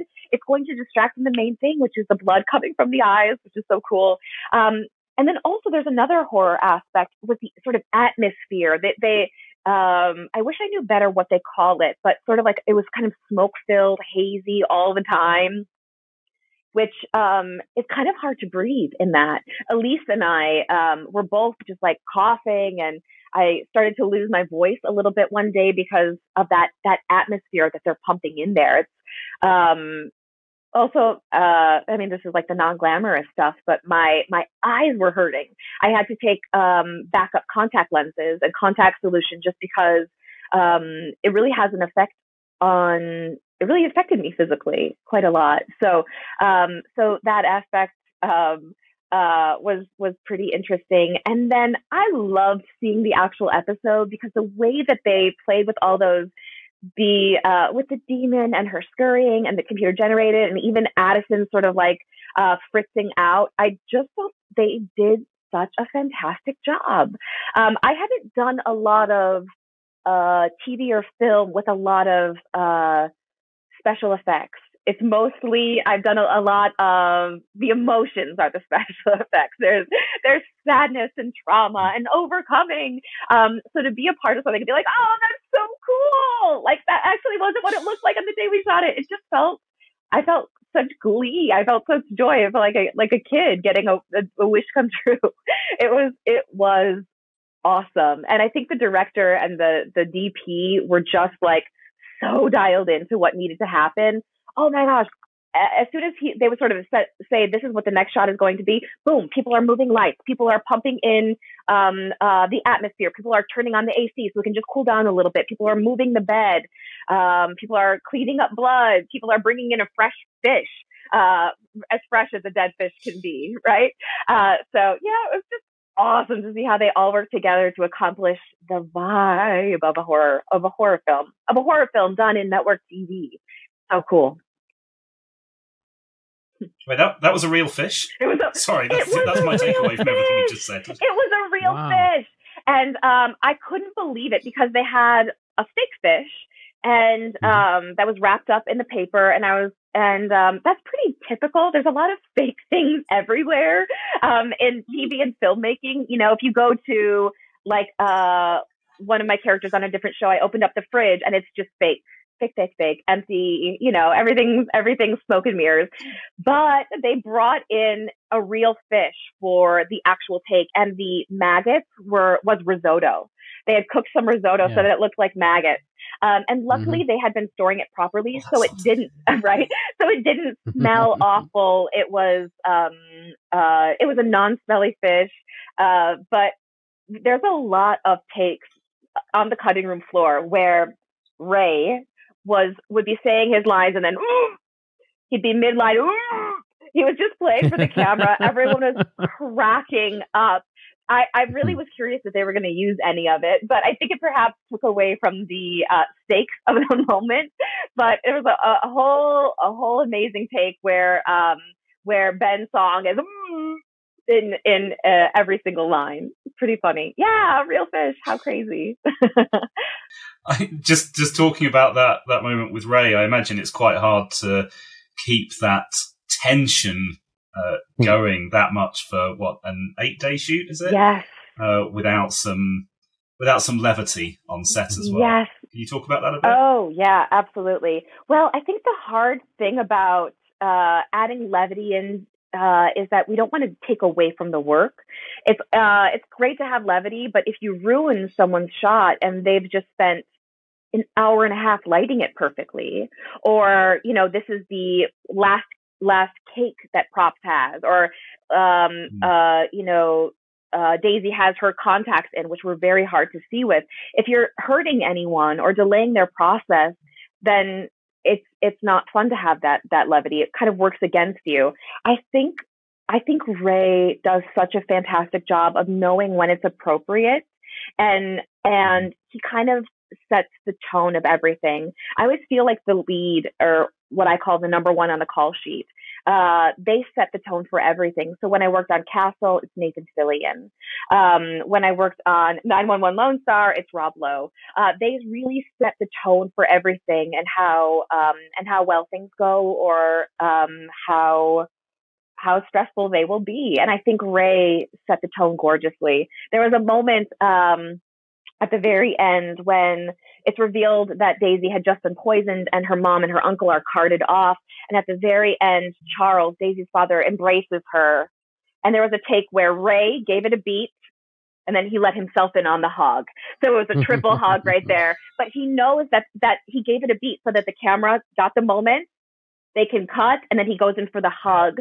So he's not it's not disrespectful to any cast or crew members. Uh, I think that's so important. But you're right. If it's just if it's just horror movies and it's the demon father, it's the demon for eight days straight, it's going to be uh it's gonna be hard. it's gonna be hard to get through. But luckily it was just like the loveliest. I listened to your um, interview with Elyse and she's right, it was just the loveliest set. So fantastic. Yeah.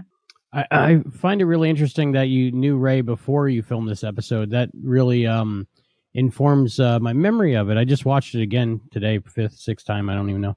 Um, but uh, when you were his like impromptu companion in this episode, uh, when he didn't have um, uh, his normal hologram, uh, Mhm. did did your past relationship with him uh, like help that uh, in the characters? Because you're not supposed to know each other, of course, before Right. in the episode, but like working together, what was that like working with Ray, having known him before and doing those scenes together, like you when you were teamed up for that section of the episode?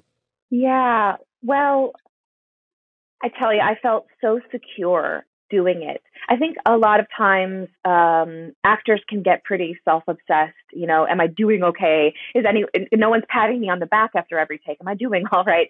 Um, and there were there. Uh, I, I actually feel like I don't do a, a lot of that. I feel pretty secure in what I do. But with Ray, I just felt held when you're looking when you're looking at someone um, in the scene and you know that they're not just waiting for their line. They're not just waiting for their cue. He's actually listening and I can see him processing what I'm saying. So that when I when I'm speaking to him and he's processing and then he's speaking back to me, I can then process how he is saying it and then respond to him and it it it almost becomes feels a little um this is going to sound so woo woo and so actory, but a little like an out of body experience where you're just sort of being taken on this ride. Or actually, I'm going to use a different analogy because that is maybe a little too woo woo. Um, but like a surfer catching a wave. And again, guys, I've never surfed. So I'm, I'm, I'm, using this analogy without actually knowing it, but I feel like like you're in the water and then whoo, you catch the wave and you're just being taken.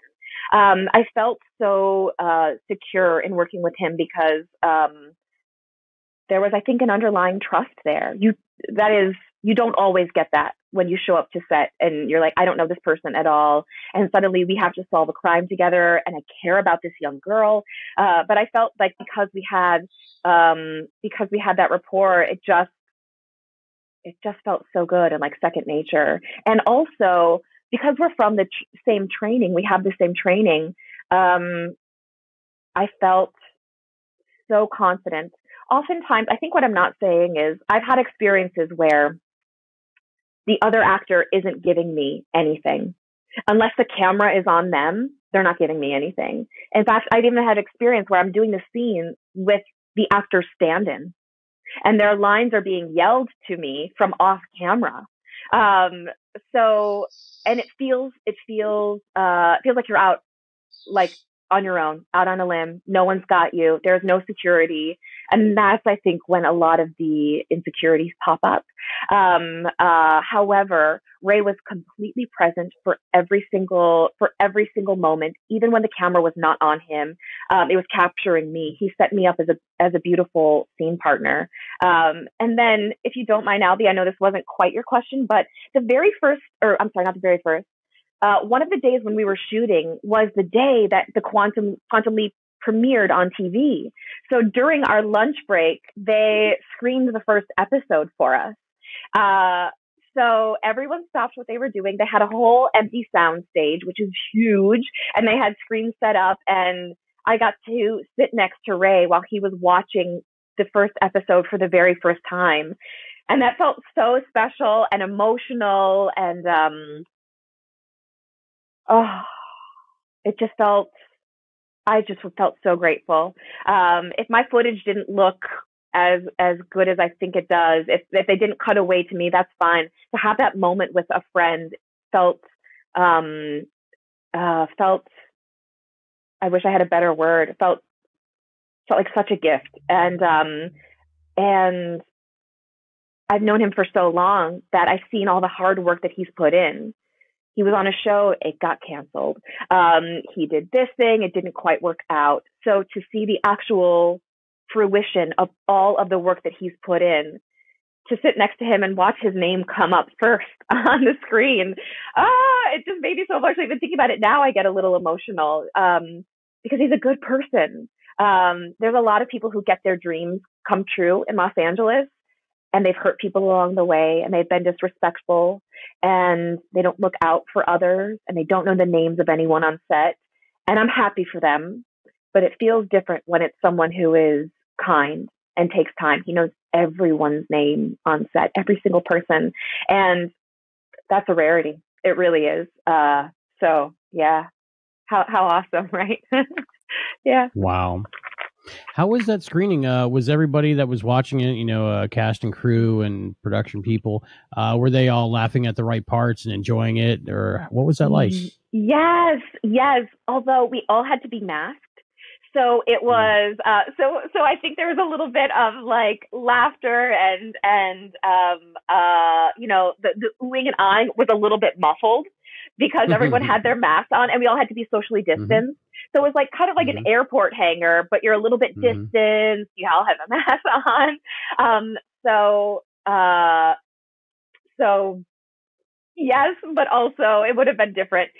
So I, I think in, in let's say let's say I'm sitting next to my sister watching her daughter in a, a ballet recital and the music's loud but I and I have my mask on. I want her to know that I love what her daughter, my niece, is doing. So instead of going, mm, I would. Mm, you know, make sure that she can Mhm. hear and that she sort of sees it. So it was the same thing when watching with Ray. Um, uh, there, there's a moment like, like, you know, give him a little bit of smack, like, that's you. Look how cool that is. Because there's some really cool action stuff and, Mhm. um, and a lot of fantastic moments. And he's so good at adding comedic moments in, but they're really nice and subtle and clever. And I wanted to know, like, that was amazing. That was so good. Uh, and also, you know, the showrunners were there and the creators and everyone. So, um, had we been in a smaller quarters without masks, it would have been like, like rip roaring. Um, how it happened was a little bit more contained, but like, whoa, to see it all come together was pretty spectacular. yeah. Um, we we got an opportunity to see a cast photo of everyone from this episode, and uh, I had a question. Uh, there's a little mystery of. Uh, do you know the actress's name who played the shadow, the uh, demon, for the background Haley. shots? Yeah. Haley? Haley. Yeah. Okay. I can also I can also give you her um I can give you her last name too if you want. I don't I don't remember that off the top of my head, but yeah. Okay, wonderful. that would be amazing because then Matt could get in contact with her so we could find out more about that. So, Ooh. it's just been a mystery for the longest time, but now we know. Yes. Thank Yeah. you so much. Yeah, absolutely. Okay. She was good. Oh, she was Yeah. awesome. Yeah. hmm Yeah. So, uh, what was it like? The whole group, um, the whole filming, like uh, with all the other actors. Uh, was it like one of those instant family kind of things for the three days or seven days? It was. and I know that sounds super cliche, but um but it was because well for a couple of reasons. One, we're all just thrilled to be employed, right? We're all just like Mhm. thrilled to be working. A paycheck is coming. And also um because we were all together kind of all the time. Um Margarita Matthews who wrote the episode, I said to her, "How did you come up with this? Where did this come from?" And she said, "Well, I was tasked with writing an episode that takes place in one location. So, okay, great, a house. So we have to sort of fill it with characters because we can't have a ton of people coming in and coming out. We had the constable, we had um, the doctor, but otherwise it's sort of a family situation. So because all of us were all together, uh, we spent a lot of time together. And because of COVID restrictions, um, we had to be sort of sequestered in like a makeshift tent. Um, so there was just a lot of a lot of a lot of chit chat, and you know, actors want to talk actor stuff. So um, so a little bit of I always want to know what people's auditions are like because I teach auditioning. I like, what's your audition like? Uh, how did you approach it? What was the scenes like? Uh, turns out Elyse and I have so many friends in common. Um, uh, Shane, Shane and I have a few things uh, in common. Carrie, Carrie is just the sweetest human in the world. Um, and then Amanda, who played Great Aunt Tessa, was a hoot. Oh my Mhm. gosh, she was a hoot.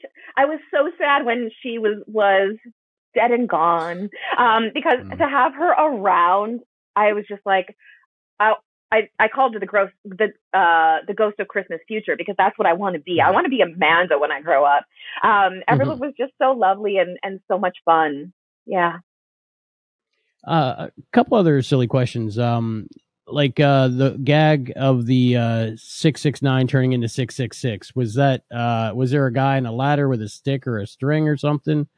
Can you talk about the silly there things that we wouldn't? Yeah. Okay. Cool. Yes. Well, I'm so I I love talking about the silly things because in the moment I was like, this is so wild. And if anyone saw like the behind the scenes of it, we're not allowed to take any photos or any sort of behind the scenes stuff. And I wanted to be very respectful, but at the same time I was like, yo, someone has to capture this because it's so cool. Um, so they literally had um, it's like a dowel going all the way through, and um, and they would turn it and they wanted when it turned, when the uh, when the nine turned to a six, they wanted it to sort of like uh, um, wiggle a little bit before it came to a still. Mm-hmm. so it was about getting the timing right of all of that, and they wanted it to be within one shot. Of course, they could have cut, cut from cut from Magda looking concerned, cut right up. But I think it's um, it speaks to the uh, sort of desire of the filmmakers. We want to get this in one cut. Hello, Kitty. Uh, so we mm-hmm. want to have it all done at the same time. So yes, someone on a ladder moving a dowel. And of course, you're uh, letting him into the house and paying no attention to the man on the ladder with the dowel, moving the numbers.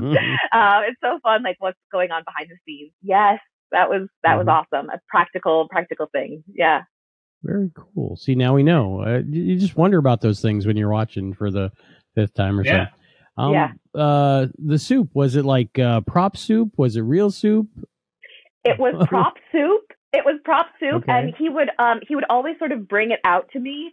They didn't want it to spill, so whenever a take was over and they were setting up something, um uh comes and like takes the little tray out of my hands and it disappears, and then when we go to shoot again, it just sort of reappears in my hands.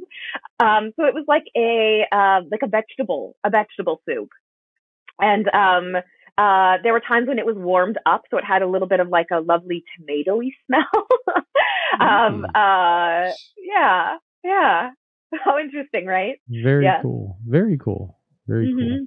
So real fish prop soup. Real, yeah, yeah that's we, right. That's right. That's right. Our money was on uh, rubber fish, but I think it was the risotto that fooled us. So that's interesting to risotto.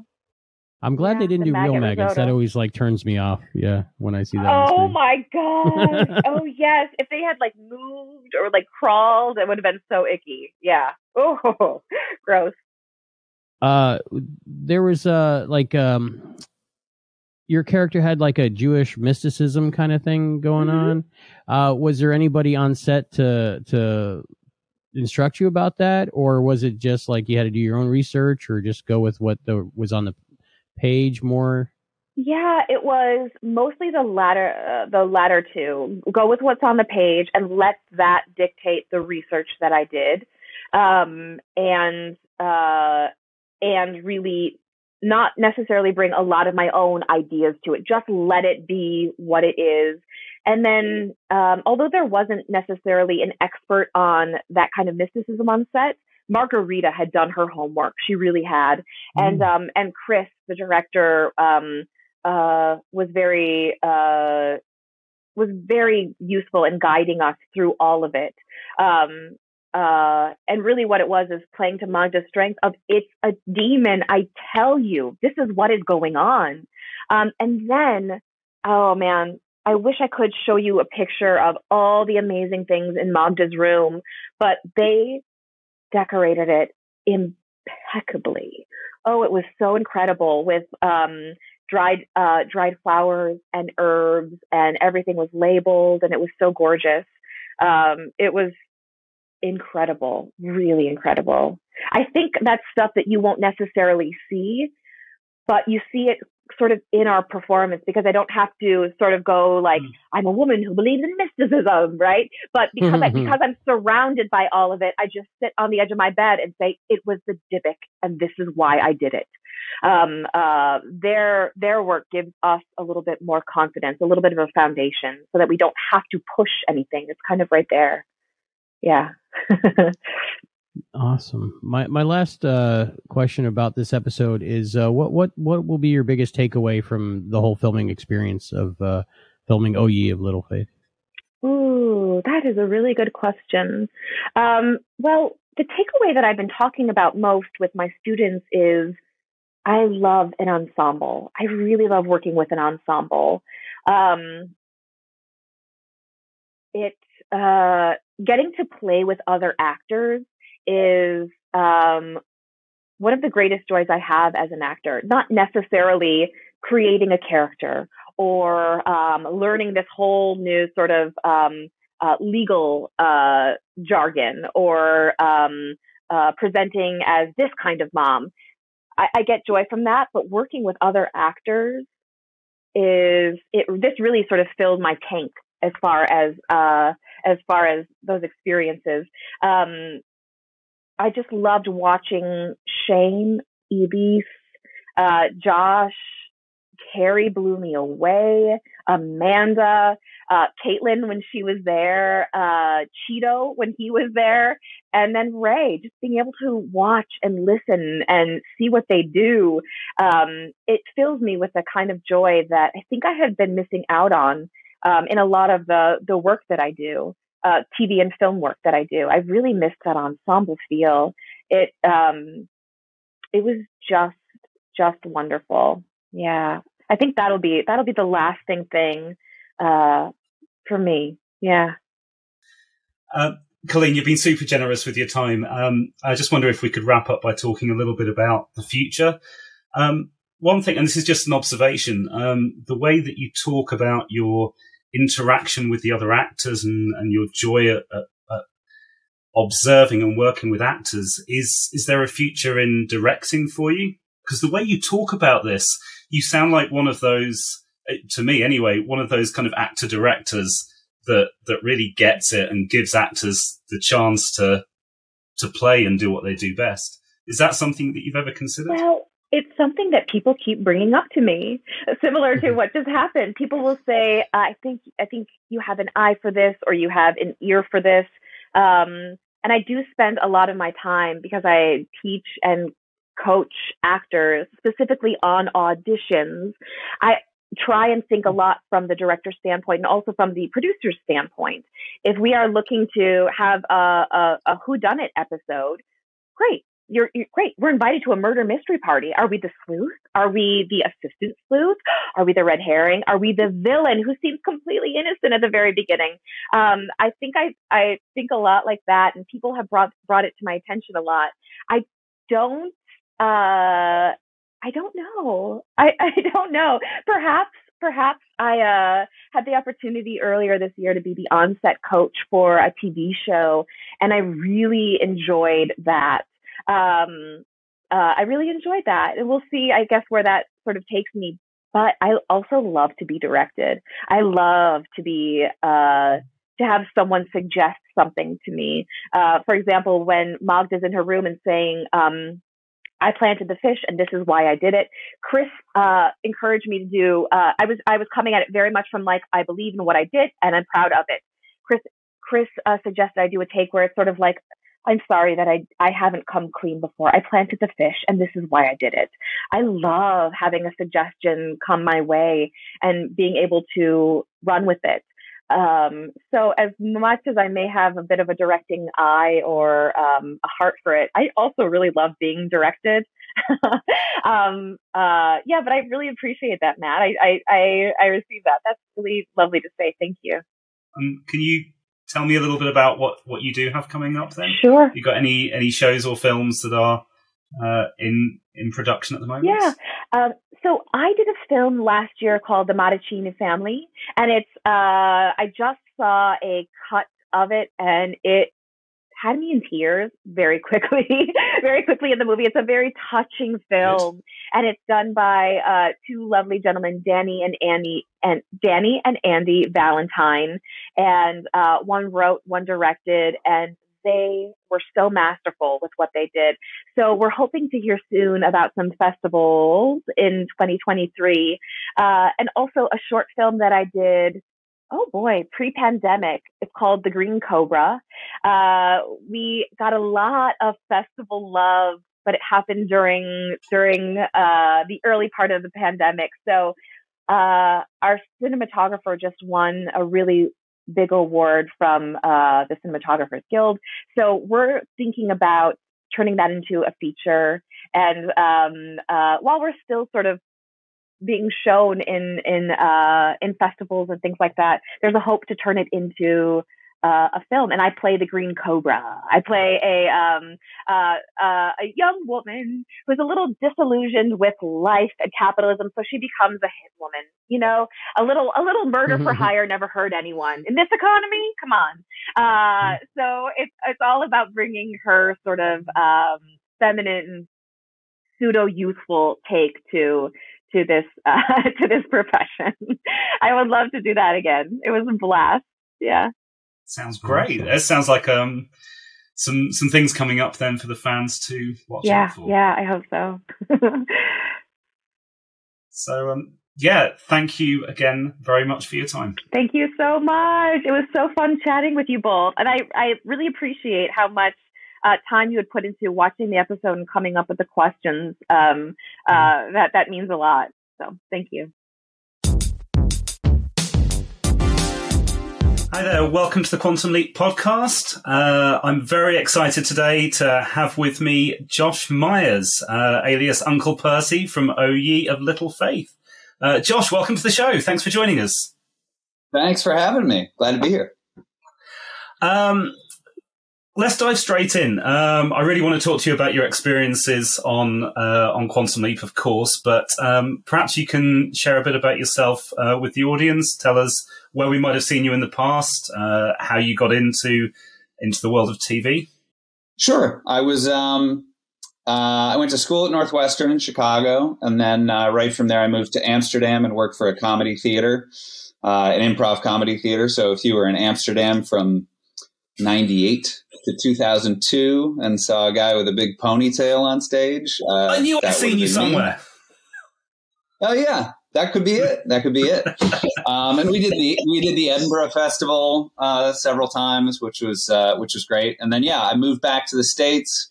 Um, a good friend of mine, Ike Barinholtz, who some of your viewers might know, um, really talented uh, talented actor comedian. Uh, he and I did a two person show and then got on Mad TV. Um, I was on Mad TV for a couple years. I did the last season of that 70s show that a lot of people uh, really don't like me uh, because of, because they were like, you stole Eric's girlfriend. And I was like, no, no, no. Topher Grace went to go be in Spider Man 2 or 3. I just, I got a job. Like that Donna is not a real person. She's a character, but I was Donna's new boyfriend in that last season. And then, uh, yeah, I don't know, the bits and bobs here and there. I did, uh, I did a series on Amazon that I quite like called Red Oaks that has three seasons. Uh, sort of like a shortened third season, but that, uh, that I really liked. And yeah, I don't know, sort of always bits and pieces and cobbling it together, I do some writing and do some acting and got this job on Quantum Leap, which brought me here to be with you. Fantastic. Um, so yeah, so you, so you sort of started off doing stand up and then moved into into comic acting whilst keeping Yeah, the. I mean, yeah, I did more more improv than stand up. Stand up's Okay. always weirded me out a little bit. I've done some, but not. Uh, I would not consider myself a stand up. But yeah, improv leading into more television work and uh, and yeah, yeah. So that's that's how it went down. And do you have much of a because although this episode of Quantum Leap has plenty of comic elements, particularly for Percy, it's it's quite a quite a dramatic piece. Do you do you have Yeah. do you do you delve much into the dramatic side? Uh, I I mean I always different you. I love an opportunity to do something like this. Um, and sort of like when I get cast and then show up on set, there's, it's clear like the family around me is sort of my, my TV family. Uh, Mhm. Like they do a lot of drama. They'll do a lot of sort of our drama and sort of that live in that world. And I feel like a bit of an outsider. Um, but I also like that because I come from sort of real comedy. Um, and like Raymond Lee clearly has done a lot of comedy and he's super funny and incredibly charming.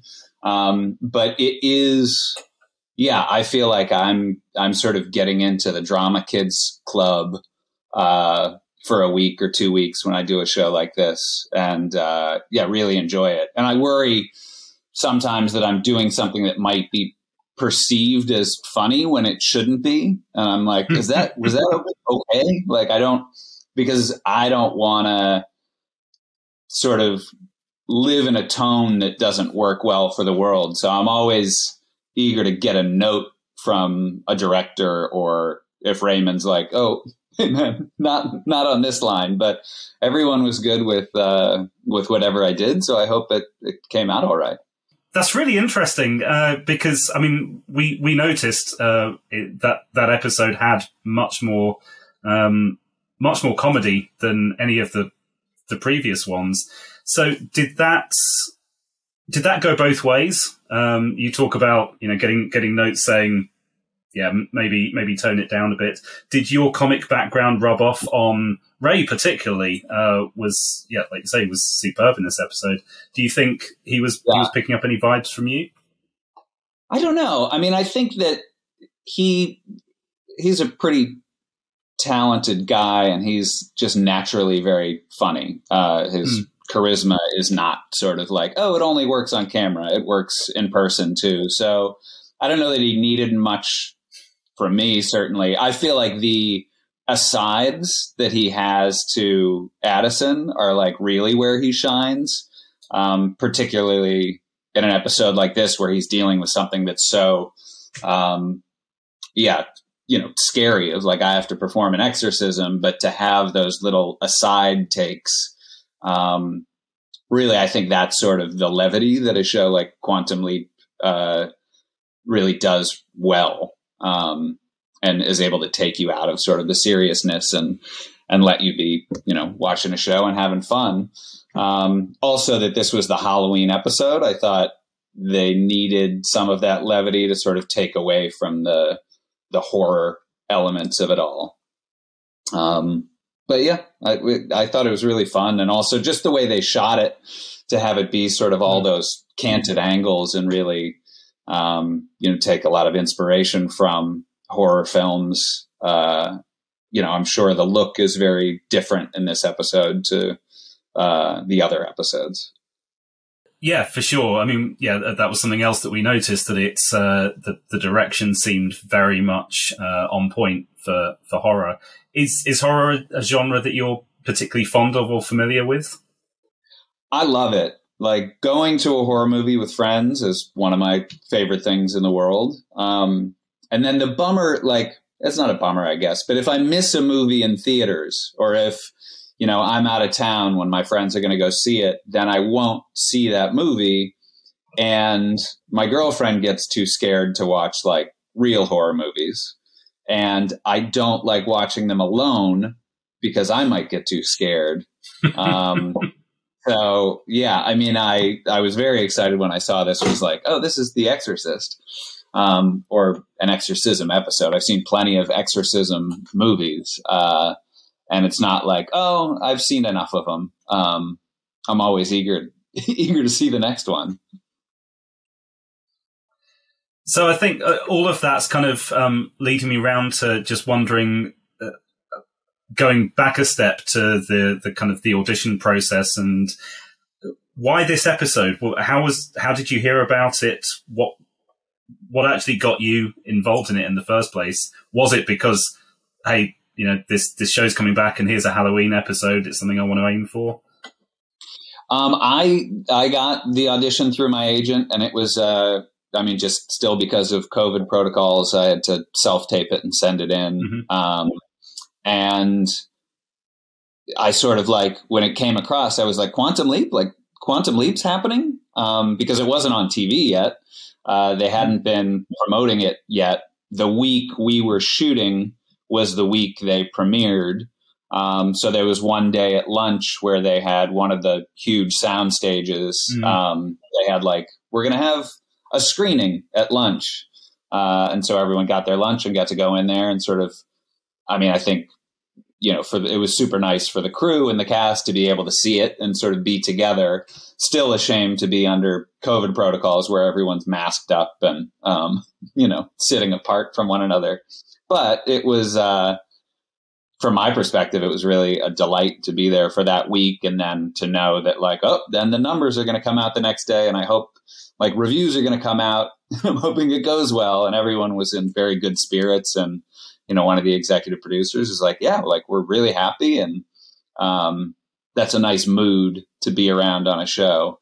Um, because I've also done like, I've done a guest star on an episode of a show when they found out they were canceled or they found out and it was a live taping in front of a live studio audience and it was like oh no it was a show that had i want to say 13 episodes but they cut it off at 10 and they called everyone into this uh, this dressing room to like tell them, and the executive producer's like, "Josh, what are you doing here?" I was like, "I don't know." They said everyone come in here, and it was like, "Well, you can stay."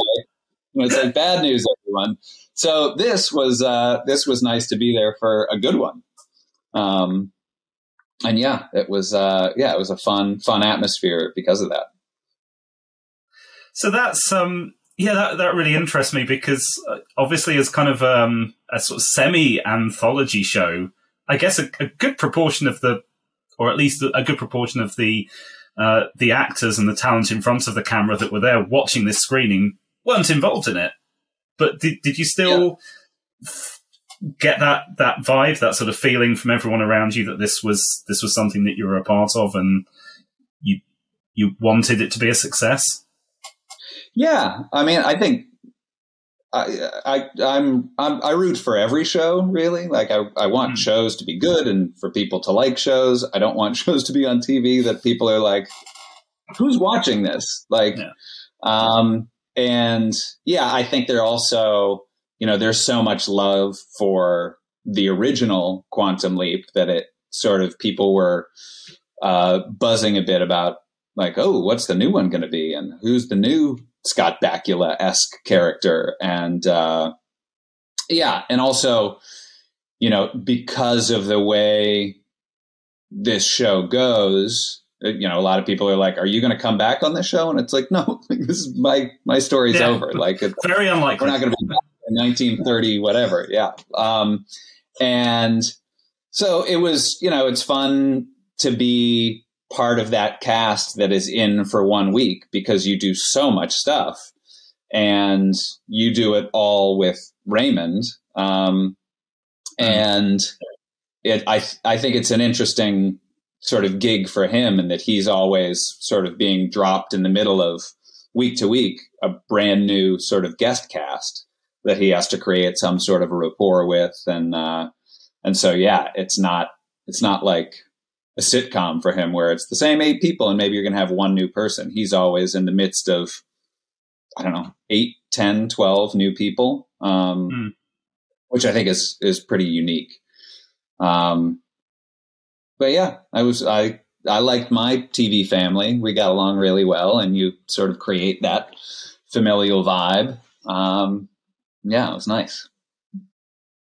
Yeah. Could you, you tell me a little bit more about that that family atmosphere that you had with the uh, with the guest cast because yeah like you say 8 8 10 12 however many it was uh, actually i think it was probably only about six or seven wasn't it with this this yeah. group all coming together at once all having these pre-existing relationships but just to come together for eight days filming and then and then split apart how how was that um I mean, it's always nice when you meet someone. It's like, oh, hey, you're my brother. You're my aunt. Like, you're my brother's wife. Yeah. And uh, and then to like to go see your house as well, and like to exist in this house, this spooky house that was like everyone was telling us like, oh, this is where they shot the best little whorehouse in Texas, like this old Dolly Parton movie that everyone starts talking about. Like, they're like, oh, love best little whorehouse in Texas and it might be fine, but, but everyone's really leaning into that. Um, I did not know that. We've, we, was yeah. is that is that uh, that where that was filmed? It was in that house on the Universal lot. Yeah, it was like yeah, it was called like the Chicken Ranch or something. But yeah, yeah. Um, so that was there. That was that house, which they had to make a lot of improvements to before we went in to shoot because they hadn't shot there in years. It was sort of just a thing. Yeah uh, that I feel like you would drive by on the Universal Studios tour, but um, they had to like reinforce the second floor. It was like nobody can go mm-hmm. on that second floor until we do some work. Um, and there had been a fire like at some point on the lot years and years ago, so they had to like build um, sort of a fake fireplace or just something that would mm-hmm. work like a fireplace without being a fireplace. Um, and uh, so yeah, the crew had their work cut out for them. But as soon as you like one of the first scenes we shot was sitting around that dining room table and you you start to feel what it's like in the space and you're in the the period clothes and the costumes and it really starts to sort of take take shape. Yeah, so that that reminds me. Yeah, so um, Universal obviously uh, very that, that that's a very well known um, set that you were on. That that whole strip, um, the the street has has had a lot of films made on it and, and other things Yeah. uh, nearby We as well. What what was it like being in such a kind of um, an iconic uh, part of Hollywood? Um, I mean, yeah, that backlot is amazing. Also, our house where we were right below that house is Elm Street um, from Yeah, Nightmare on Elm right. Street, and they they shot a lot of the uh, like the trick or treating stuff was shot on Elm Street, um, which also adds another level to the sort of oh the hmm Halloween episode. And um, the sort of, to me, the most funny, and I'm sure to uh, some people that were on the Universal Studios tour, the most disappointing is we were, the house was right above the Jaws Lagoon, um, which I don't Okay. believe any of Jaws was actually shot there. But if you're on the Universal Studios tour, spoiler alert, there's a Jaws thing, and you you pull up next to this lagoon, and uh, there's like fire sort of goes off. These barrels explode. Um, and this giant shark sort of like comes out of the water at you, this animatronic shark. But because we were right up the hill, they had to kill the audio for the whole sort of I think it's like one of the most spectacular moments of the Universal Studios tour. But because we were shooting and we needed to have clean audio, the tour would continue, but everything would happen with no audio at this at this Jaws lagoon. Um, and as you'd like be walking by, you'd see this shark popping out and sort of fire, and all these people just sitting there, but like no no oomph behind it um, because of us. It, it's been 30 years since I've done that tour, and the Jaws bit is the only bit that I remember uh, from my Yeah. childhood. So you just spoiled that for some some poor 10 year old kid. Uh, yeah, but well worth it. Um, for Yes, exactly. for definite. yeah. Yeah, it's it's interesting you mentioned about the the period clothes because I'm I'm always very interested in how everything that's going on around you must must be very helpful to the actor for kind of getting getting into the the spirit of it. No pun intended. Um, but Yeah. this is this is the first episode of the season where there's been some real special effects, some some CGI effects going on um, that obviously you couldn't see. Is that something that you're used to to dealing with? Um, I don't know. It wasn't. It wasn't too jarring. There was. Uh, there was an actress who was playing like a, sh- a shadow, essentially, Okay. and she would sort of be lurking in the back of some scenes. But a lot of times, you just see her like out uh, in the tent where we would go, where we weren't needed on set, and there was just like a girl in a black bodysuit and like creepy makeup and black hair, and uh, she was very nice. Um, but uh, but there was like yeah, there was there was that element, but all the all the special effects stuff came in later. Um, Yeah. which made it which made it fun to watch back and see sort of what was actually happening there. Um, yeah. So yeah, I, I guess um, in in all your interactions with the the rest of the actors, you probably got some um, maybe some more amusing memories, um, uh, maybe some some slightly offbeat ones. Is there anything that you can can share? Well, my favorite thing, uh, Cheeto played the doctor, and he was like a college football player. Um, I feel like he's still like a boxer, a fighter. he's really fit. Um, and he uh, dropped something at some point. He dropped his script, and he could physically could not bend over because he would just rip through his like the period pants that he was wearing. Um, and I was like, "Oh, I can get this for you because I'm not as fit as you are." um, but uh, but it was really funny to see him like drop his his sides, his like small script, and look down and just be like, "There's no way I can't I can't physically bend over um, to get that."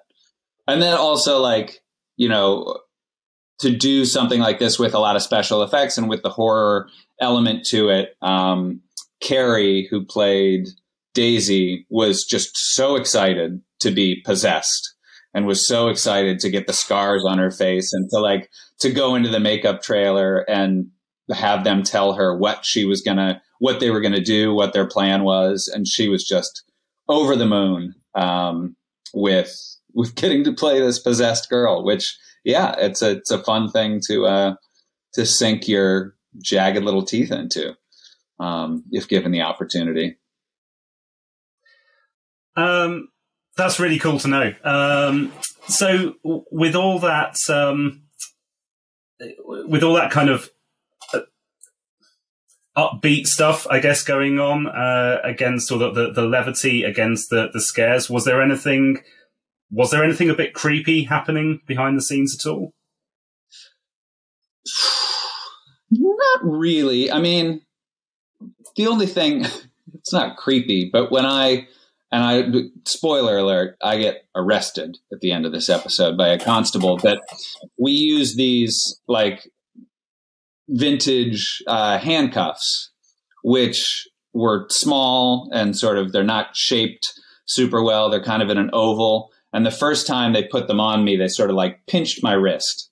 And it was in a rehearsal. And I was like, hey, can we just like run through that again? So that doesn't happen. And it was like well what's wrong with them? I was like well they just like they like sort of nipped onto my wrist. And they were like all right well like let's try it. And we tried a couple times. And then we're shooting it. And uh, i get the cuff slapped on me. And they truly like took a bite out of my wrist. And i might have i might have this little mark forever and ever. I don't know. Um, and i was like they were like was that better and i was like no it was much worse much worse um, and you don't want to yowl in the moment.